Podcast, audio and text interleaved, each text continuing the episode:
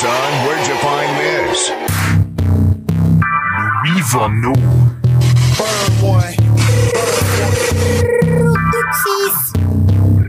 Hip Hop Talkies. Let's do it.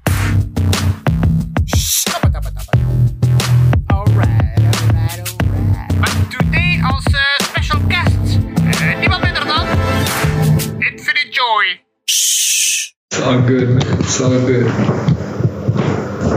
Voilà, ziezo, we zijn begonnen met de allereerste aflevering van Hip Hop Talkies. Ik ben uw host Louis van Oosthuizen en deze keer zit ik in de studio met niemand minder dan Infinite Joy.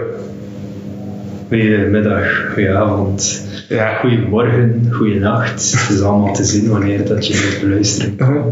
Eh, altijd, altijd. Ja, zelfs in een andere dimensie zou je dit nog moeten kunnen beluisteren via elke mogelijke podcast-app. Dus eh voilà, dat is ideaal. Eh, ik heb het raam helemaal toegekregen in de studio, dus misschien dat je op de achtergrond wel geluid hoort, maar toen weet je tenminste dat er nog leven is buiten deze studio. En dat is ook positief ergens. Ehm, Corona voilà. heeft ons nog niet uitgeroeid.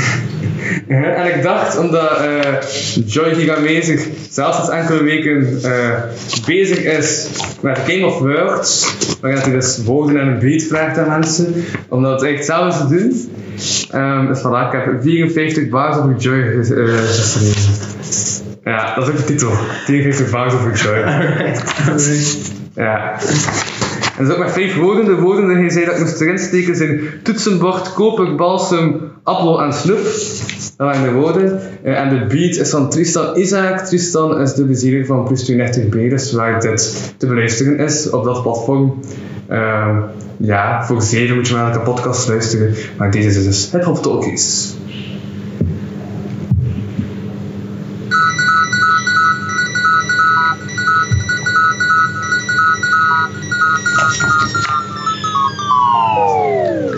En bij Hip Hop Talkies, waarop waar dat alles hip hop en talk is. Je hebt de naam voor duidelijkheid, dus je direct waar je aan toe bent. Maar natuurlijk zijn gasten ook belangrijk. Elke met een gast en is omvangrijk. We beginnen doen met The Joy of Night. Oké, eigenlijk is het omgekeerd, is maar dat het uh, right. Luister naar zijn tracks en denk even gesnaard is pas van nee, we gaan mee bij die teksten stilstaat. Dan we shit. Die man is nog maar 28 jaar, toch heeft hij al heel leeft voor iemand van 80 jaar. T- eh, 10 jaar te jong, verloren zijn pa, heel als veganisme, gaat dat maar eens na. Hij is best geraken uit uit depressie. Zijn teksten heeft hij vooral nodig om uit te zijn expressie. Hij heeft ooit genoeg aan introspectie. Een toetsenbord en gedachten hangen, toets te kort maakt mij al bang. Te zeggen, maar kijk, het nieuws voor communicatie zijn met twee, net als stad en fiets. Gaat dat zo uit als ze samen hun best doen, als ze samen weten, het is zo dat het moet. Normaal als het testing, maar het past in een pixelparadijs. Afspraak van de dag gezet en op zich niet zo wijs. Dus stel het theater van zeven, doe zelf het best, pak zelf het even weet. Het is allemaal vast aan de zwaartekracht. Geen idee waarop je dan wacht. Een paar dagen geleden zat Joy op de trappen, de man trapt nooit echt na. Voordat je loopt moet je eerst kunnen stappen, het is zo dat alles gaat. Ik ben koper, eh, ik ben van de plaats, moedertaal van nummer 1, ongesloten met een T, voor de ziel. Teksten vol met mensenkennis, ook al gaat het over zijn eigen, maar iedereen weet wat het is om voor zijn eigen idealen te moeten strijden. Abstracter dan Karel Appenhaalder, dan Sigmund Freud, weet wat dat dan in zijn element is als hij zijn teksten vol beeldspraak kruidt. Ziet introspectie als snoep in een snoepwinkel, dus eh, te veel is ongezond, maar balanceren is niet simpel. Voilà. Dat was, dat was wat ik heb. Ja, De max, de max. Mhm. Bezig van bezig. ja, ja, ja, voilà. Dat was wat ik had geschreven. Wat vond je van de intro? Ja, het is cool, het is cool. Zoals bij, de beat dat er bij een luider moet staan, hè, zodat je meer eh, con- Mhm. connectie hebt met de Ja, beat. ja. Jezelf wat kalmer zijn als MC en dan zo. Mhm. eh, ik denk dat als je dit ehm, opneemt op je eigen tempo, dat je wel iets moois eh, hebt Ja. Dus uh, merci, merci. Voilà. En het ging over jou. Ik hoop dat alles wat ik heb gezegd over jou ging, die gedeelten, dat dat, dat, dat dan min of meer klopt. Ja, ik denk het wel toch. Hetgene dat ik, eh, ja, het is altijd een momentopname. Ik kan Mhm. nooit alles volledig verteren. Ja, ja, ja. En dan valt akkoorden, ja, zet je er wel op. Dus dat is cool. Mhm. Voilà. Ja, dus ik ga beginnen met de beginvraag. Hoe is alles begonnen? Hoe is eigenlijk begonnen met rap? Goh, hoe ben ik begonnen met rap? Ehm, schrijven was altijd wel zo'n beetje een manier om, om dingen te kanaliseren. Ehm, en vroeger luisterde ik veel naar punkmuziek.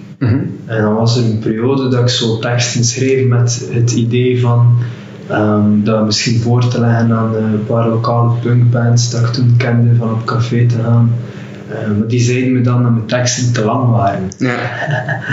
En eh, dan ben ik Prince I, heb ik daarop gestoten online. Dat was nog in de tijd van Netlog. Ik weet niet of jij ooit Netlog gekend Ik heb nog Netlog heel in het begin gekend. Ja. ja. Right. Ja, dus er was iemand uh, dat ik kende, een zekere Kevin uit Brugge. Mhm. En die had, uh, was ook iemand, basketballer, hip-hophead, en die had een verse gepost van Prince E. Uh, dus Prince E betekent de Earth Prince. Een Mhm. heel uh, bijbelse, mythologische naam, heel cool. En dat was gewoon die kerel die voor de camera rauw op een beat een verse aan het spitten was. En ik was betoverd en ik dacht van fuck, ik kan dat ook. Weet. Op dat moment natuurlijk niet. maar zo wel ehm, de smaak te pakken gekregen voor hip-hop. En dan, eh, ja, ik had eigenlijk al van jongs af aan in de smaak te pakken voor hip-hop. Als ik, eh, ik denk 12 jaar was of zo, misschien wel jonger, eh, heb ik de CD gekregen van mijn zus, Stay Human van Michael Franti. Uh, ik was dat eigenlijk vergeten. Op het moment dat ik begin rappen was, was ik dat vergeten. Maar als ik daar nu op terugdenk, dat was een periode. Ik kan Oh My God bijvoorbeeld, Mhm. een van de eerste nummers op de. CD, of misschien zelfs het eerste nummer, kan ik nog steeds gewoon helemaal van buiten rappen. Ja, ja. Uh, dus ik, ik rapte dat mee. Hè. Het staat echt super veel keer beluisterd, die plaat. Sorry? Het staat echt super veel keer beluisterd, Ik heb dat enorm veel beluisterd, tot op het punt dat ik de originele CD heb kapot gespeeld op mijn uh, radiootje in mijn kamer. Dus ja, uh, dat, wa dat waren de twee grootste invloeden. Ja. Van daar de microben te pakken gekregen, meer beginnen opzoeken. En hoe meer MC's dat je ontdekt, hoe meer gedreven dat je zelf en geïnspireerd dat je zelf wordt om Mhm. het mooiste te maken. Ja. Dus is eigenlijk begonnen toen hij nog student was. ik weet niet of dat ik ooit student ben geweest. Ja. Echt fucked up kereltje. Uh, hoezo? Eh, ja. Goh. ja, gewoon zo. Ja, maar, ja, maar voorstellen. niet zo, zo flink op school. Het uh, opletten en dergelijke. Het, het academische gegeven was niet voor mij weggelegd. Vandaar ook de titel van mijn eerste album, Ongeschoold. Uh, misgespeld natuurlijk, omdat iemand me ooit zei: uh, Jij schrijft nog met DT-fouten, wij kunnen nooit overeenkomen. ja. Dus ja. Uh -huh, oké, okay. ja, we kunnen wel overeenkomen ondanks die DT-fouten. Dus, dus uh, dat is oké. Okay.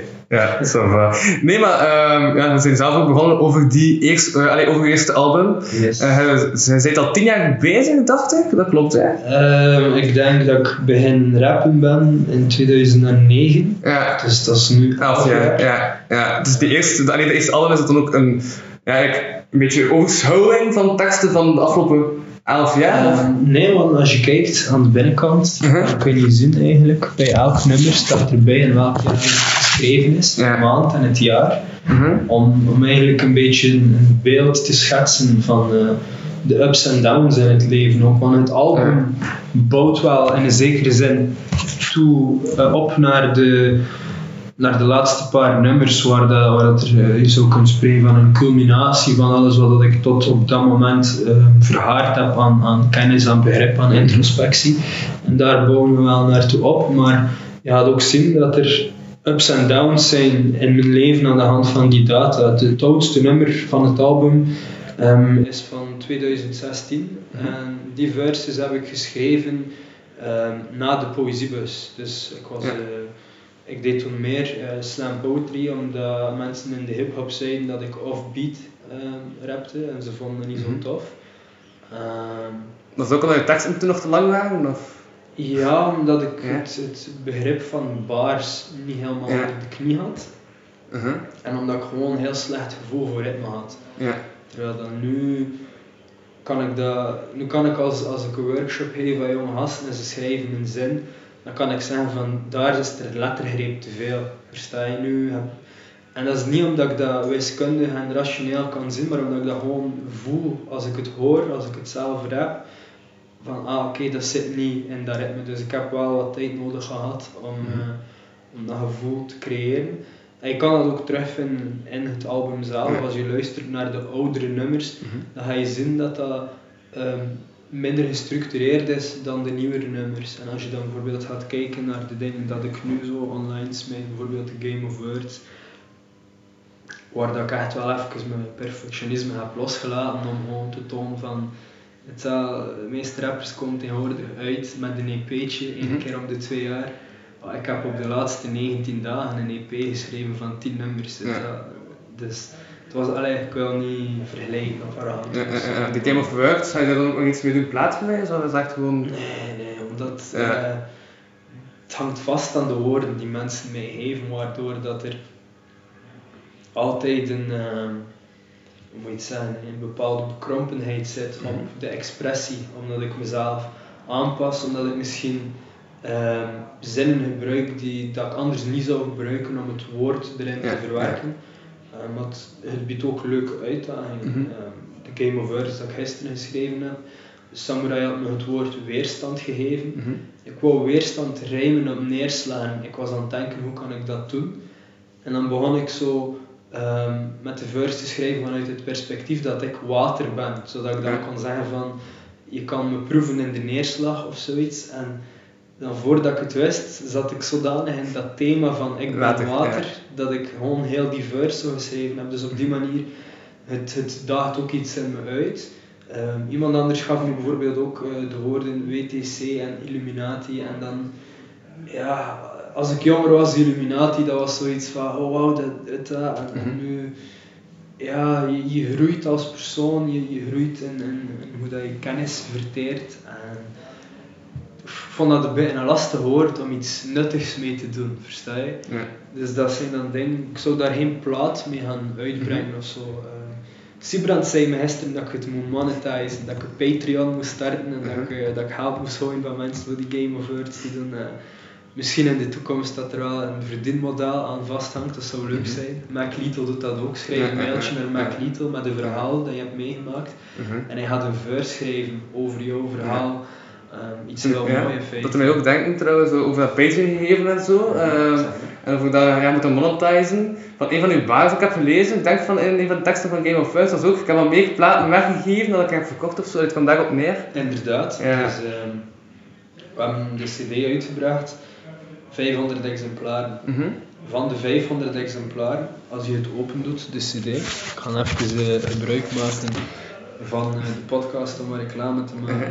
Dan ga je zien dat er heel wat mensen hebben meegewerkt aan de CD, waaronder Kushefex, Elisa, DJ Grasshopper, Sibrand, The Jesus, Primeur, Simon Alois, Lisio, Kunda, Skrokop, toenmalig High Def, ehm, Samurai, Tovenaren, Tilok, The Separator, Splin en Mobody. Dus dat zijn, eh, dat zijn 17 mensen. En onder die 17 mensen, afhankelijk van hoeveel dat ze bijgedragen hebben aan, eh, aan de plaat, heb ik ze eigenlijk eh, heel wat cd'tjes toegestuurd. Dat ze gratis mochten uitdelen Ja. of dat ze mochten verkopen en de winst voor zichzelf houden. Dus dat kwam eigenlijk heel mooi uit op 111 cd'tjes, wat Mhm. dat een, een super mooi nummer is in feite. Mhm. Een heel betekenisvol nummer. Ehm, en ondertussen heb ik ook al allee, links en rechts hier en daar wel een keer een cd'tje weggegeven. Bijvoorbeeld onlangs op het eh, West-Vlaams kampioenschap Slam Poetry ehm, heb ik eh, de winnares van de avond ook een cd'tje gegeven. Mhm. Eh, en zo, ja. Allee, ik heb al wel wat cd's verkocht, ik kan zeker Ja. niet klagen. Ik ben zeer dankbaar voor al de support die er geweest is. En die er nog steeds is. Mensen kopen hem nog steeds als ik ergens eh, optreed. In Antwerpen, zoals je in je Freeverse zei, ik heb daar de Mhm. trappen van het mas gedaan. Ja, ik heb ja, dat was ook, de verwijzing was inderdaad daar ja. inderdaad. Dus Mhm. ik heb daar ook drie cd'tjes verkocht.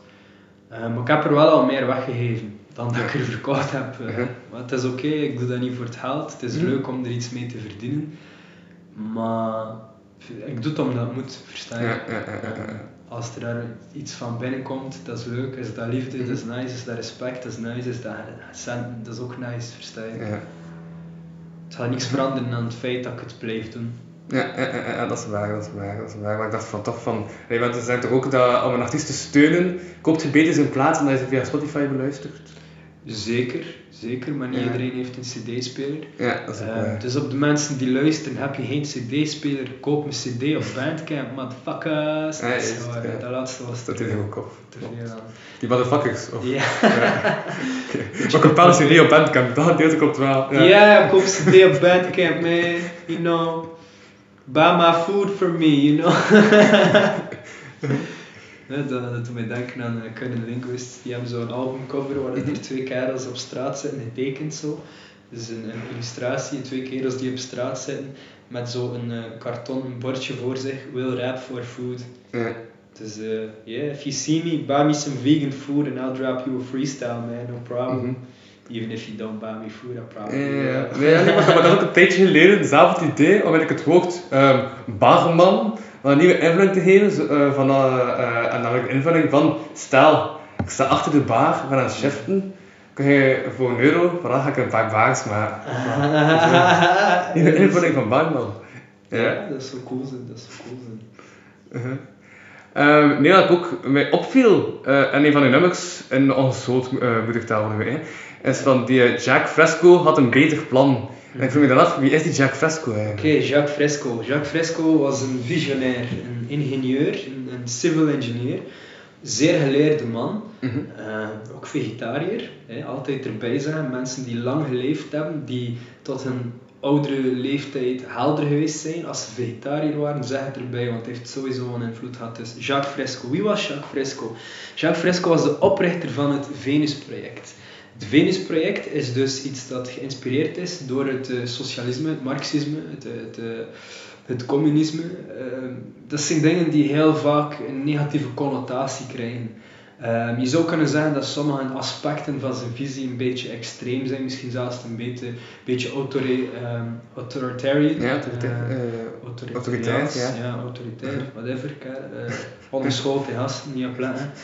Ehm, Jacques Fresco, dus zwart, hey, positief, negatief. Het was een man ehm, en in de jaren 70, eh, dus een van de, de intro van dat nummer ook, is waar dat hij aan het zeggen is van eh, ehm, mensen leven voor, voor eh, een, een nieuwe auto, een nieuwe dit, een nieuwe dat, het, dat. Dat was in de jaren 70, dat is een fragment van de jaren 70. Dat is ondertussen bijna 50 jaar oud. Toen was hij dat al aan het zeggen. Ja. Dus die had ehm, een visie voor een toekomst, Mhm. waar dat hij zei, als je kijkt op YouTube kan je dat vinden, dat duurt 50 minuten denk ik, de documentaire Paradise or Oblivion van de Venus Project. Waarin dat hij zegt van, als je mij toegang zou geven tot like, overheid, dan... Pardon. Mhm. Het eerste wat ik zou doen, is, ehm, is de soldaten inzetten op een andere manier. Ik zou ze niet laten oorlog voeren met elkaar, ik zou ze laten bruggen bouwen. Ik zou kijken, ik zou een index maken van hoeveel grondstoffen produceren wij en waar worden die grondstoffen geproduceerd. En op welke manier kunnen we die grondstoffen het meest efficiënt gaan gebruiken. Zo had hij ideeën om, om echt futuristische steden te gaan bouwen, bijvoorbeeld drijvend op het water. Dat vond ik altijd een van de meest fascinerende ideeën. Een, een stad die drijft op het water, de elektriciteitsvoorziening wordt ehm, voorzien grotendeels door eh, windturbines die Ja. dus de wind op zee vangen en door ehm, onderwaterturbines die dus de onderstroom Ja. vangen. Ehm, een van de verschillende vormen van voedsel die er zijn, zijn de algenteelt. Dus je zou kunnen algen telen, je zou kunnen zeewier telen en je zou ook kunnen vis telen. Allemaal dicht bij de natuur, Ja. dicht bij de habitat. De mens zo dicht mogelijk binnen in de keten plaatsen. Ehm, grote supersteden waar dat je eigenlijk een hele stad hebt in één groot appartementsgebouw. Waar dat je een appartement kan uithalen uit het gebouw zelf, als een capsule weliswaar, dat je, dat je echt gewoon dat, één appartement er kan uithalen, Ja. op een camion zetten en verhuizen naar een andere stad met al je toebehoren erin. En dan kom je daartoe en dan kan die gewoon vastgekoppeld worden aan een andere toren. En in het midden staat er een gigantische toren waar dat iedereen dus eigenlijk zijn eigen huisje, zijn eigen appartement heeft binnenin die toren met alles dat je nodig hebt. En dan heb je een gigantische bibliotheek, maar niet enkel voor boeken.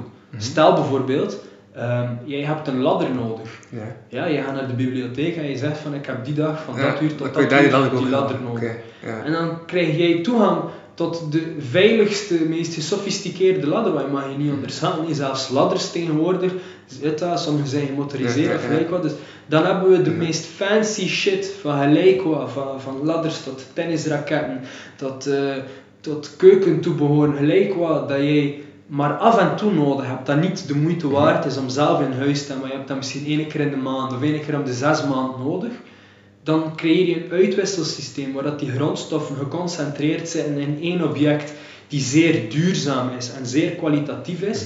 En iedereen gebruikt dat. En iedereen is daar even verantwoordelijk Ja, ja, voor. ja. En dus kom je eigenlijk in een samenleving terecht waar dat we heel minimalistisch gaan leven. Ja. En dan ga je wel een paar verschillende ladders nodig hebben. Waar, als je een boek wil uitlenen, is dat boek ook meestal... Allee, ligt dat toch ook soms niet? Dus dan ga je dan dat probleem toch hebben. Ehm, wat- daarom dat je het een beetje op voorhand moet hebben. Ja. bedoel, er is geen perfect systeem. Mhm. Maar ik denk wel dat het een beter systeem Mhm. is om als je weet van ik ga dan iets nodig hebben, dat op voorhand te gaan aanvragen. En uh, supply and demand, hè. als je merkt dat er heel veel mensen één iets bepaald vaak en frequent nodig hebben, dan laat je enkele bijmaken, Ja, zodanig ja, ja. dat je er wat meer in voorraad hebt, Mhm. zodanig dat je wel kan voorzien voor de noden van het volk, maar dat je ook niet meer maakt waarvan dat dan superveel Dat in de vuilnisbelt ja, dat, dat er te veel zijn, ja. Zoals dat we nu hebben in onze wereld. Er, er zijn superveel, dat, dat komt ook voor in ehm, Verdwaalde Leerling, Mhm. heel veel breedbeeld-tv's die, die afgedankt worden, die, die gewoon in zijn geheel afgedankt worden, op een vuilnisbelt terechtkomen en nooit zullen verteerd worden door onze aarde. Kom binnen 10.000 jaar terug en je gaat nog grote brokken van die televisies terugvinden in een iets wat gedeterioreerde, eh, afgedankte staat, eh, maar, maar dus allee, niet Ja. verteerd. Weet je wel. Eh, dus dat is waar dat we naartoe moeten. Enkele jaren geleden was er Motorola die een telefoon wou ontwikkelen ehm, met eh, componenten. En dus jij kon bijvoorbeeld kiezen van, ah, ik wil een hele chique camera op mijn telefoon. Oké, dan neem jij een heel duur cameracomponent. Maar ik heb eigenlijk niet zoveel geheugen nodig op mijn telefoon, dus dan neem je een goedkoop geheugencomponent. En ik speel geen spelletjes of zo, dus de CPU mag ook heel goedkoop zijn. En dan kun je zo een telefoon gaan samenstellen naar je eigen noden. Mhm. En dan kun je de componenten apart gaan vervangen en dan, dan creëer je eigenlijk iets duurzamer. En dat is ook Ja. waar dat Jacques Fresco voor stond, bijvoorbeeld ook met die appartementen. Het gebouw is iets die heel duurzaam is en de capsules, de appartementen die je erin stopt, die, die zijn ook duurzaam, maar die kunnen wel vervangen worden als er iets stuk Ja. is of dergelijke. Dus eh, ja, en dan rond die, die flatgebouwen creëer je dus eigenlijk een, een, een grote moestuin, maar ook Mhm. recreatievelden en eigenlijk alles dat nodig is voor de mensen, creëer je in proximity, zodanig dat we niet moeten pendelen, dat we kunnen onze functie uitvoeren dicht bij huis, Mhm. dat we kunnen ehm, de industriële revolutie die er geweest is, Mhm. benutten voor het, het welzijn van alle mensen. Want nu op dit moment, de, de, de productie is gigantisch gestegen. Wel, Mhm. com- eh, computers en, en machines maken alles veel gemakkelijker en toegankelijker voor ons. Dus de productie stijgt, de consumptie stijgt. Wat dat er amper gestegen is, is de gelijkheid tussen rijk en arm. Sterker nog, die is, is nog veel grover geworden. ja. ja. Mhm. Dus er is veel meer ongelijkheid dan dat er was voor de industriële revolutie. En oké, wij hebben het op dit moment als, als de, de middenklasse veel luxueuzer dan 100 jaar geleden. Mhm. Maar er is nog altijd een gigantische kloof en een gigantische onrechtvaardige verdeling van, van de opbrengst. Ja. En, en dat zou beter kunnen volgens een systeem zoals dat Jacques Fresco voor hem zag. Ja, maar is het dan niet omdat nu vaak wordt winst voor duurzaamheid genomen? Mm. Ja. Zeker de men. Dus ehm, volgens de Vedische kennis zitten we nu in de Kali Yuga. Mhm. Sommige mensen zeggen dat we er al uit zijn. Anderen zeggen dat we nu in, in de laatste fase ervan zitten. Anderen geloven dat we nu op de piek zitten ervan. Kali betekent donkerte, betekent duisternis, betekent zwart. Ehm, dus Yuga is tijdperk. Dus nu leven we in het duistere tijdperk in feite. En we zitten in die overgang. Dus op dit moment zitten we allemaal eigenlijk in, in onze laagste emoties, in onze hebzucht, in onze lust. En als ik die twee woorden zeg, dan denk ik dat je wel als je iemand bent die, die soms een keer naar films of tv-series of gewoon naar, naar oh, doe dat alsjeblieft niet, maar naar de gewone distributie kijkt, Ja. denk ik dat je wel heel erg voor je kan zien, kan inbeelden wat ik bedoel daarmee, dat we in onze lagere emoties zitten Mhm. als samenleving. En dus die hebzucht, dat is een, een, een gigantisch probleem, omdat wij zien de ander niet als een ex- extensie van onszelf. Ehm, de hermetici noemen het het al, een oneindig levend denkvermogen. Dus een bewustzijn die, die zich overal in bevindt. En dat sluit aan bij ook wat dat de oude yogis ons vertellen. Ja.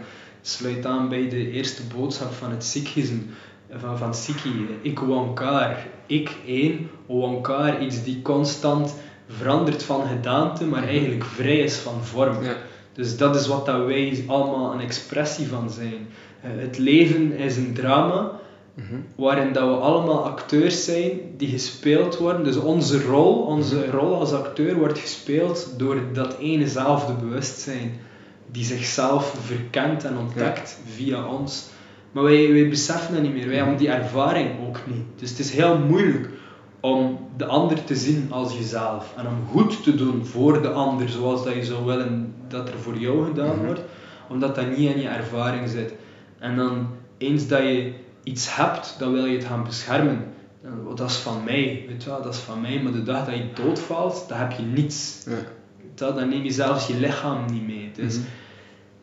ja, die hebzucht, dat is een gigantisch probleem dat er wel uit moet voordat we als samenleving ehm, verder kunnen naar een mooiere toekomst. Ja, ja, uh oké. Ehm, wat ik me dan ook nog in de research had eh, afgevraagd, was. En juist, om terug te keren naar die Game of Words, eh, waarom ben je ermee begonnen? Hoe is dat, is dat ontstaan? Wat heb je er niet echt uitgelegd? Eh, grappig verhaal in feite. Eh, sorry, hè. even wat lawaai, ik koop een fles. Alright, dus Game of Words. Ik ben al jaren freestyle MC. Schrijven is. Allee, ehm, ik moet dan denken aan, aan de intro van ehm Poet Laureate van Cannabis. En ik moet dan denken aan totale overgave van Samurai. Um, I don't understand how a writer could ever have writer's block, so called. My problem is having too much. En Samurai zegt ook in totale overgave van ehm, als het niet spontaan uit je komt, dan is het beslist dat je er beter mee stopt.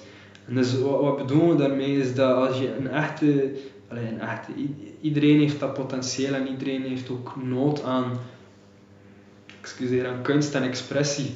Dus ik wil zeker niemand afbreken die, die dat hobbygewijze doet. Ehm, maar voor sommigen van ons is, is dit niet iets dat wij ons neerzetten met een, een blad, een pen en een beat en zeggen van en nu moet ik iets Ja. schrijven. Voor de, degene van ons die, die dat echt leven, die dat ademen, is dat meer zo iets die in je alledaagse denkproces zit. En soms komt er iets in je op dat je denkt van fuck, ik moet dat opschrijven. En dan, dan, in mijn geval is dat ik kan niet slapen, ik kan niet eten, ik kan niets anders doen dan dat moet opgeschreven worden en dat moet uitgewerkt worden tot iets meer. Dus die energie zit al jaren in me. Ik heb een enorm perfectionisme. Dus ongeschoold bijvoorbeeld, van 2016 tot 2019. Ehm, het zijn drie jaar dat ik daaraan bezig ben geweest, dat ik ook heel wat teksten eruit gefilterd heb, dat ik, eh, dat ik dat niet meer goed genoeg vond of zo. Dus ik heb een enorm perfectionisme op, op de platen dat ik wil uitbrengen. Moedertaal volume 2 bijvoorbeeld is ondertussen al, ehm, alle teksten die daarop komen zijn al meer dan een jaar oud. En ik heb eigenlijk vanmorgen pas de laatste opgenomen, omdat Ja. ik echt wel, ik wil dat perfect doen. En dus Lisio komt ook op uh, ongeschoold eh, op Mhm. moedertaal volume 1 eh, bij Talisman. Zij doet de, doet de poëzie, de tussenstukken van Talisman. Ik had een gesprek met haar over laatst over dagelijks iets doen met je kunst, zodanig dat je erin kan groeien. Ik zei tegen haar van ja, maar als ik dagelijks zou schrijven, dan zou ik gewoon voor een gigantische berg staan van dingen dat ik moet afwerken. En ik ontzie het nu soms al om. Ik heb naast Ja. volume 2 heb ik nog, denk ik, 25-tal tracks staan die nog moeten opgenomen worden. Dus een tiental in het Engels en nog een vijftiental in het Nederlands. Dus Ja, moedertaal ja, volume 3 eigenlijk, die ook al geschreven is. Ehm, En is moedertaal voor nummer 2 dan een mix van Nederlands, nee, West-Vlaams en Engels? Of nee, eh, ook dus puur het West-Vlaams? zit ook in de naam, moedertaal. Uh-huh. Dus de, waarom heb ik die naam gekozen? Omdat ja, mijn moeder is een, is een Vlaamse vrouw en dus ik wil dat eer aan doen, want ik ben be- begonnen met rappen eigenlijk in het Engels. Ja. Ehm, maar ik heb dat een beetje, ja, ook door minder met Engelstalige mensen om te gaan, Mhm. verwaterd dat een beetje. Ehm, maar dus Game of Words. Dus Lisio zei tegen mij van ja, laat dat perfectionisme los. Niet alles hoeft afgewerkt te worden. En dat heeft iets geklikt in mijn hoofd. Ehm, ik ga er niet om liegen, weet je wel. Ego heeft er ook een, een grote rol in te spelen. Eh, ik rap al heel lang. En ik heb niet het gevoel dat, dat ik gewaardeerd word naar hetgene dat ik, dat ik kan en dat ik bijdraag. Ik heb open mics georganiseerd. Ik heb heel veel open mics afgechilled. Ik ben waarschijnlijk een van de weinige West-Vlamingen naast Brihang die al in Nederland heeft gespeeld. Mhm. Ehm, zet mij in een cijfer en ik heb respect van MC's over het hele land. En toch, bijvoorbeeld in mijn eigen stad, Theater aan Zee, Paulus Feest, noem maar op. Er is niemand die, die mij een keer boekt, grote post, weet je wel, die, die boeken mij niet. Is het omdat ze mij niet kennen? Is het omdat, omdat mijn muziek niet past in, in het, het feestgegeven van ja, mensen komen naar een optreden, naar een feestje, Ja. ze zich gaan amuseren, dat jij gaat ze depressief maken met je Mhm. inhoud. Dat weet ik niet. Ehm, maar ik heb gewoon het gevoel dat, dat binnenin de hip-hop, dat, dat hetgene wat dat ik kan, dat dat niet gewaardeerd wordt. Voor, allee, ik voel me on- ondergewaardeerd naar hetgene dat ik kan. Weet je? wel. En dat ligt misschien beetje aan mezelf, naar mijn eigen onzekerheid, naar mijn eigen falings. Dat kan heel goed zijn. Maar ik wil even een statement maken van, kijk, weet wel, geef mij vijf woorden en een beat. En ik schrijf jou vandaag 40 bars minimum. Sommigen zijn al over de 40 bars gaan ook, weet wel. De- en dat Ja, moeiteloos zoals de laatste was ook. Ja, de laatste was, was iets van 60 bars, denk ik, Ja. omdat dat was ook de online cijfer. En Mhm. als ik de online cijfer meedoe, dan wil ik altijd de beat vol Ja. Is dat dan ook weer dat perfectionisme dat je feest dan, eh, volledige... Ja, ik moet die beat ja. vol schrijven. Ik moet dat doen, Ja. weet dat- dan, anders heb ik, heb ik tekort gedaan, versta je? En dat- er is nog een beat over, weet je maar natuurlijk als ik dat elke twee dagen, elke dag ga doen eh, op die Game of Words, met maar vijf woorden, dus de, die, de andere Game of Words die al over de 40 bars gegaan zijn, zijn er meestal waar dat ik dan ook ehm twee maal vijf woorden heb Mhm. ingestoken. Ehm, ik wil gewoon even tonen van, weet je zoals ik daar juist zei, er zijn mensen die, die, die een jaar werken over een EP'tje van, van nog geen 10 nummers en dat is cool, ik wil niemand afbreken of zo. Maar put some respect on my name, weet je wel, geef me 5 bars, geef me een beat en ik geef jou nu op 19 dagen tijd 10 free verses van minimum 40 bars. Er zijn misschien 2, 3, 4 MC's die in me opkomen waarvan ik denk van als ze de tijd hebben en hun- als ze de vrije tijd hebben om dat te doen, die mee kunnen aan dat tempo. Ja, ja, En die binnen nog een keer 20 dagen er nog 10 ook gaan aan. Want Mhm. ik beloof Ja. binnen de 20 Ja. dagen er nog zeker 10, misschien zelfs meer zijn. weet. De, de dagen dat ik er nu, in die laatste 19 dagen dat ik er geen gemaakt heb, Mhm. zijn dagen gelijk vandaag. Ik ben vandaag in Kortrijk. Ik ben nu mijn energie aan het gebruiken om met jou in conversatie te gaan. Ik ga vanavond niet thuiskomen en een beat opleggen en de volgende beginnen schrijven. Ik ga dat morgen doen, als ik Mhm. morgen tijd heb. Versta je? Dus ja, het, het was in, langs de ene kant het perfectionisme loslaten. En gewoon van, uit, we doen dat gewoon met de camera, beat opleggen, opnemen. Verspreek ik me een keer aan, give a fuck, weet je. Binnen twee dagen komt toch de volgende. Mhm. Mensen willen ook geëntertained worden. Hè. Mensen willen een constante stroom aan gratis entertainment. Drop een album van, van meer dan 60 minuten, 16 nummers. En, en het is niet licht verteerbaar. En, en heel veel mensen hebben erop geslapen, hebben het niet willen kopen of niet willen beluisteren, hebben er geen oor voor. Terwijl dat, allee, naar eigen zeggen, dat kan misschien arrogant zijn, dat wel heel waardevol is. Je wel, wat ik te delen heb. Ja. En dus dat was gewoon zoiets van, ah, het liefst, je hebt gelijk, ik ga gewoon dat perfectionisme loslaten. En ik ga, ik ga tonen dat stop sleeping on me. Wel. ik ga je bombarderen, man. Het komt tot het einde van het jaar, misschien zelfs nog volgend. Ik ga je fucking bombarderen, man. Ik ga heel de Vlaamse scene laten weten van, hey yo, Infinite Joy, niet fucken met die man, weet. Hij heeft van vijf woorden en een beat en hij gaat je de dope verse schrijven. Stop met slapen op die kerel, koop zijn platen. Boek hem, support hem, laat hem een workshop komen doen. Ik heb iets te geven aan je, weet. Ik heb iets te bieden, het is mijn purpose. Ik heb daar ook een nummer over geschreven, purpose, weet. Iedereen heeft hier een purpose en de meeste mensen zijn heel hun leven op zoek er naartoe. Ik weet wat de mijne is en nu heb ik er nood aan dat de samenleving mij daar ook in, in kan ondersteunen. Dat de samenleving ook kan zeggen van alright, Joy, weet je hebt, je hebt iets moois dat je doet met je woorden, je hebt iets bij te dragen. Langs de ene kant, als we je op een podium zijn, ga je mensen inspireren. Als we je muziek draaien, ga je mensen inspireren. Langs de andere kant, als we je naar scholen of naar jeugdhuizen of dergelijke komen, ga je jonge gasten helpen om zichzelf beter te leren kennen, om open te bloeien via de expressie. Weet je? wel. Dus ik weet wat ik te bieden heb. Nu is het gewoon tijd om iedereen rond me fucking wakker te maken en aan de bellen te gaan klappen je van yo, word wakker, weet je ik heb hier iets te bieden. Het is een meerwaarde voor jou en je naasten. Gebruik het, weet je. Heb er respect voor, weet je. En respect voor iemand, gelijk een samurai, weet je wel. Koop die kerels Ja. een cd's. Toevallig ook stream uit de gast van volgende maand. Alright, super, super. Ja, shout-out naar die man, weet je. Heb respect voor iemand gelijk Kunda, die, die zijn eigen eten teelt. Ook, die, die, die, die echt wel mooie en oude kennis verder zetten naar de volgende generatie. En die dat doen via woordkunst. Heb daar respect voor. Verwacht niet dat ze alles gratis komt doen. Verwacht niet dat we voor peulensgeld ergens komen optreden en dergelijke. Maar zie de meerwaarde voor je naasten en voor je nabestaanden. Dat mensen zoals wij nodig zijn om te inspireren, om kennis door te geven. Zie die meerwaarde en, en handel ernaar en, en beloon ernaar. En uiteindelijk, het is, het is jullie die de, die de vruchten er meer van gaan oogsten dan wij. Want ik denk dat elke schrijver die een echte schrijver is, mij daarin kan volgen. Eens dat het geschreven is, heeft het zijn doel al gediend.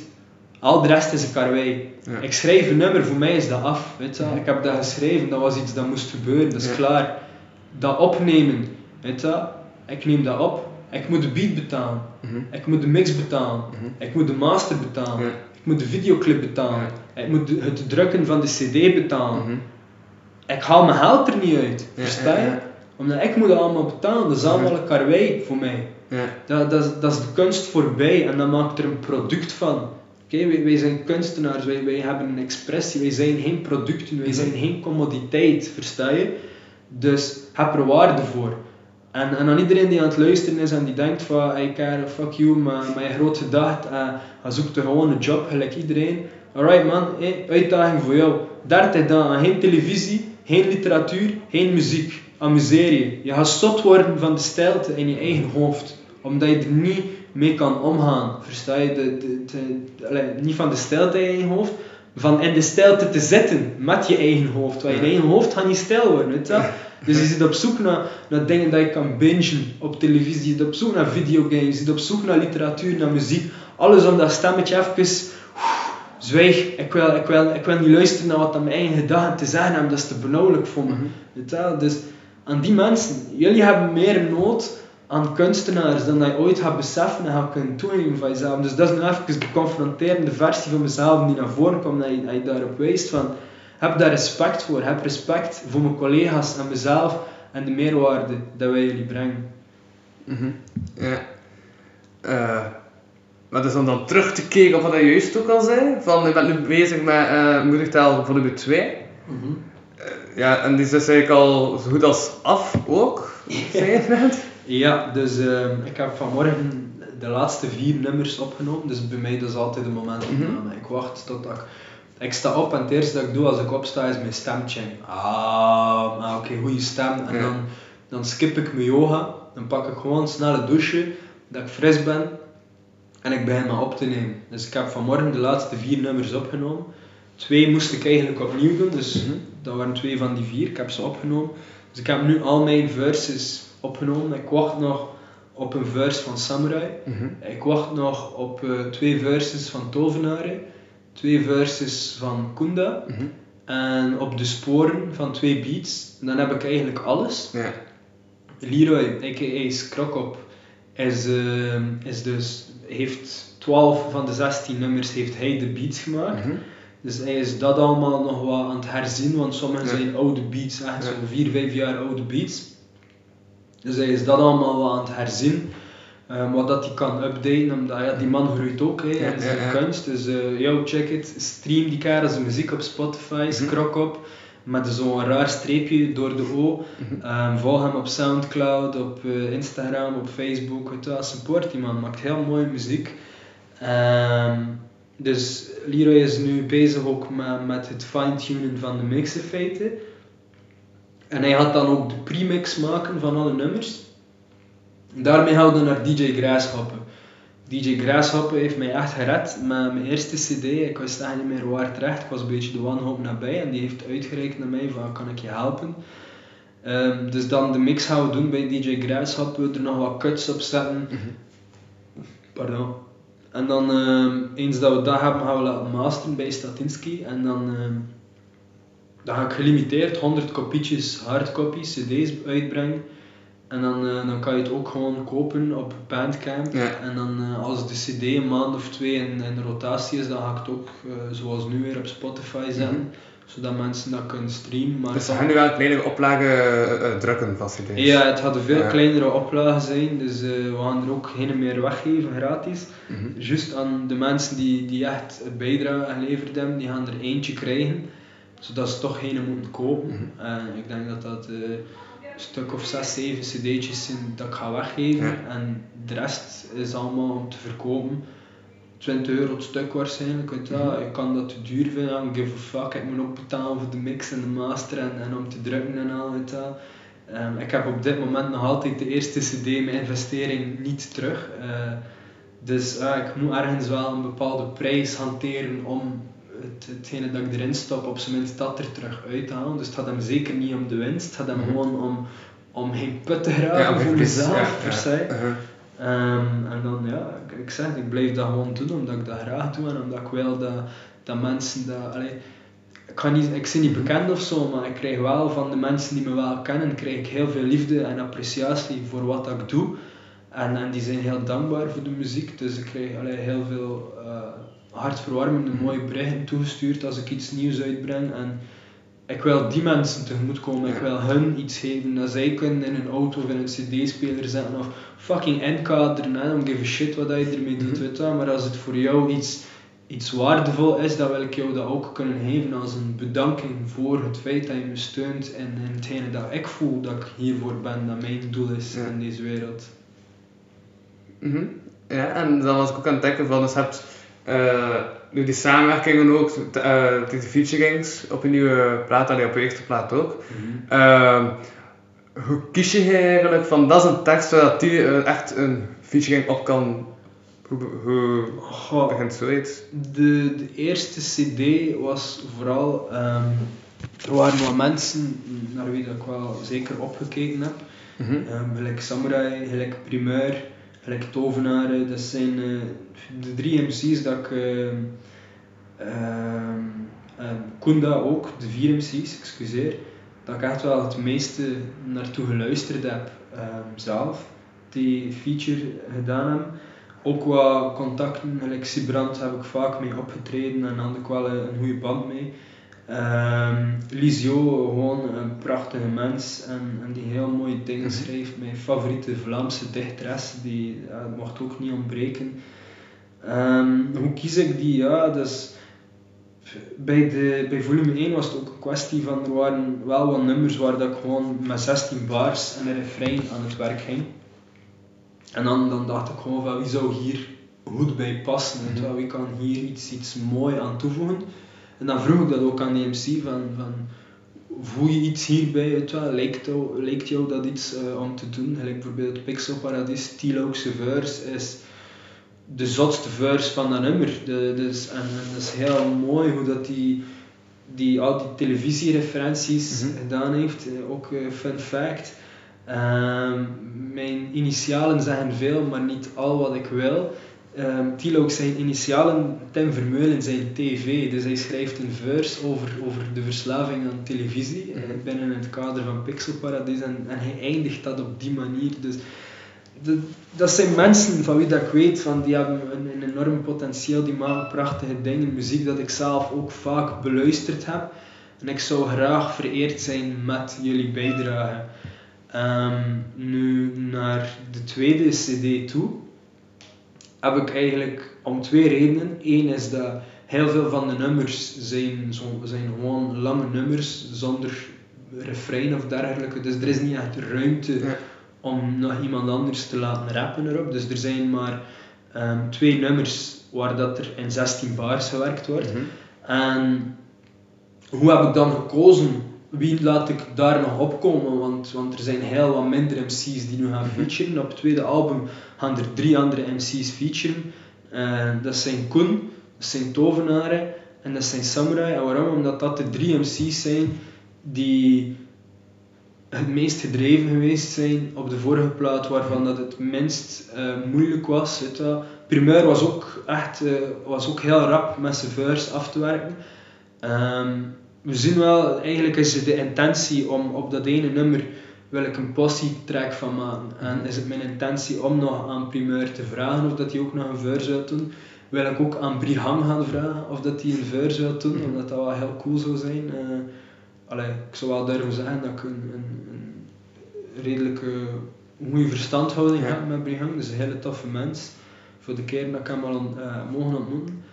Ehm, de reden waarom dat ik ze nog niet gevraagd heb eigenlijk is omdat de verse begint bij iedereen met moest de kunst ook liever niet negatief niet meer pijzen. Ja. Dus ik wacht totdat ik iedereen de verse... Dus nu heb ik Sam en Koen hebben al een verse geschreven. Dus ik wacht nu op Tovenaren om een verse te schrijven. Zodanig dat die volgende verse... Mhm. ehm, dat die dan ook iets uniek kan schrijven. Als ik dat idee naar verschillende mensen schrijf, dan gaan ze misschien hun eerste line rijmen op hetzelfde woord. ja, ja. Dus ik wil ze wel de ruimte geven om, iets uniek te doen. Ehm. Dus ja, hoe kies ik ze? Is, dat, dat waren de mensen van wie dat ik het minst, gedre- allee, dat ik minst erachter moest zitten. Want dat was ook de tweede reden waarom dat er op de tweede album, waarom dat ik niet zoveel featurings doe. Is omdat het is, het is een heel, echt een geloop om, om mensen tot je thuis te krijgen om op te nemen of zover te krijgen dat ze opnemen en, en het doorsturen. En komt veel bij kijken. En als ik dat gewoon op mijn eigen tempo kan doen, dan kom ik ook weer sneller tot het eindresultaat en dan blijft het niet zo lang liggen. Ja, want je hebt, hebt gezegd zelf van de, het eerste album is dus van 2015 tot 2016 tot 2019, dus dat is Ja. drie jaar.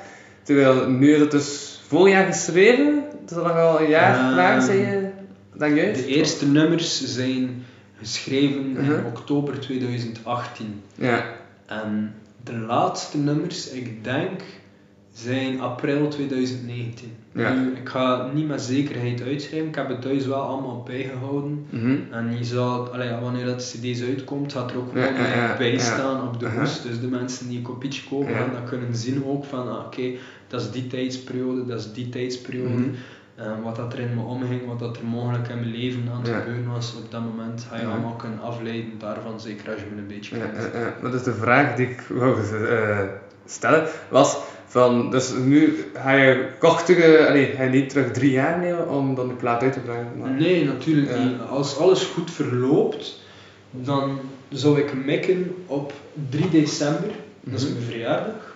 En als dat niet lukt, dan mik ik op 9 januari, omdat dat, eh, dat is eh, mijn vader zijn verjaardag. Ja, dat is echt wel een belangrijke datum. Goh, ja, dus leuk om dat te doen.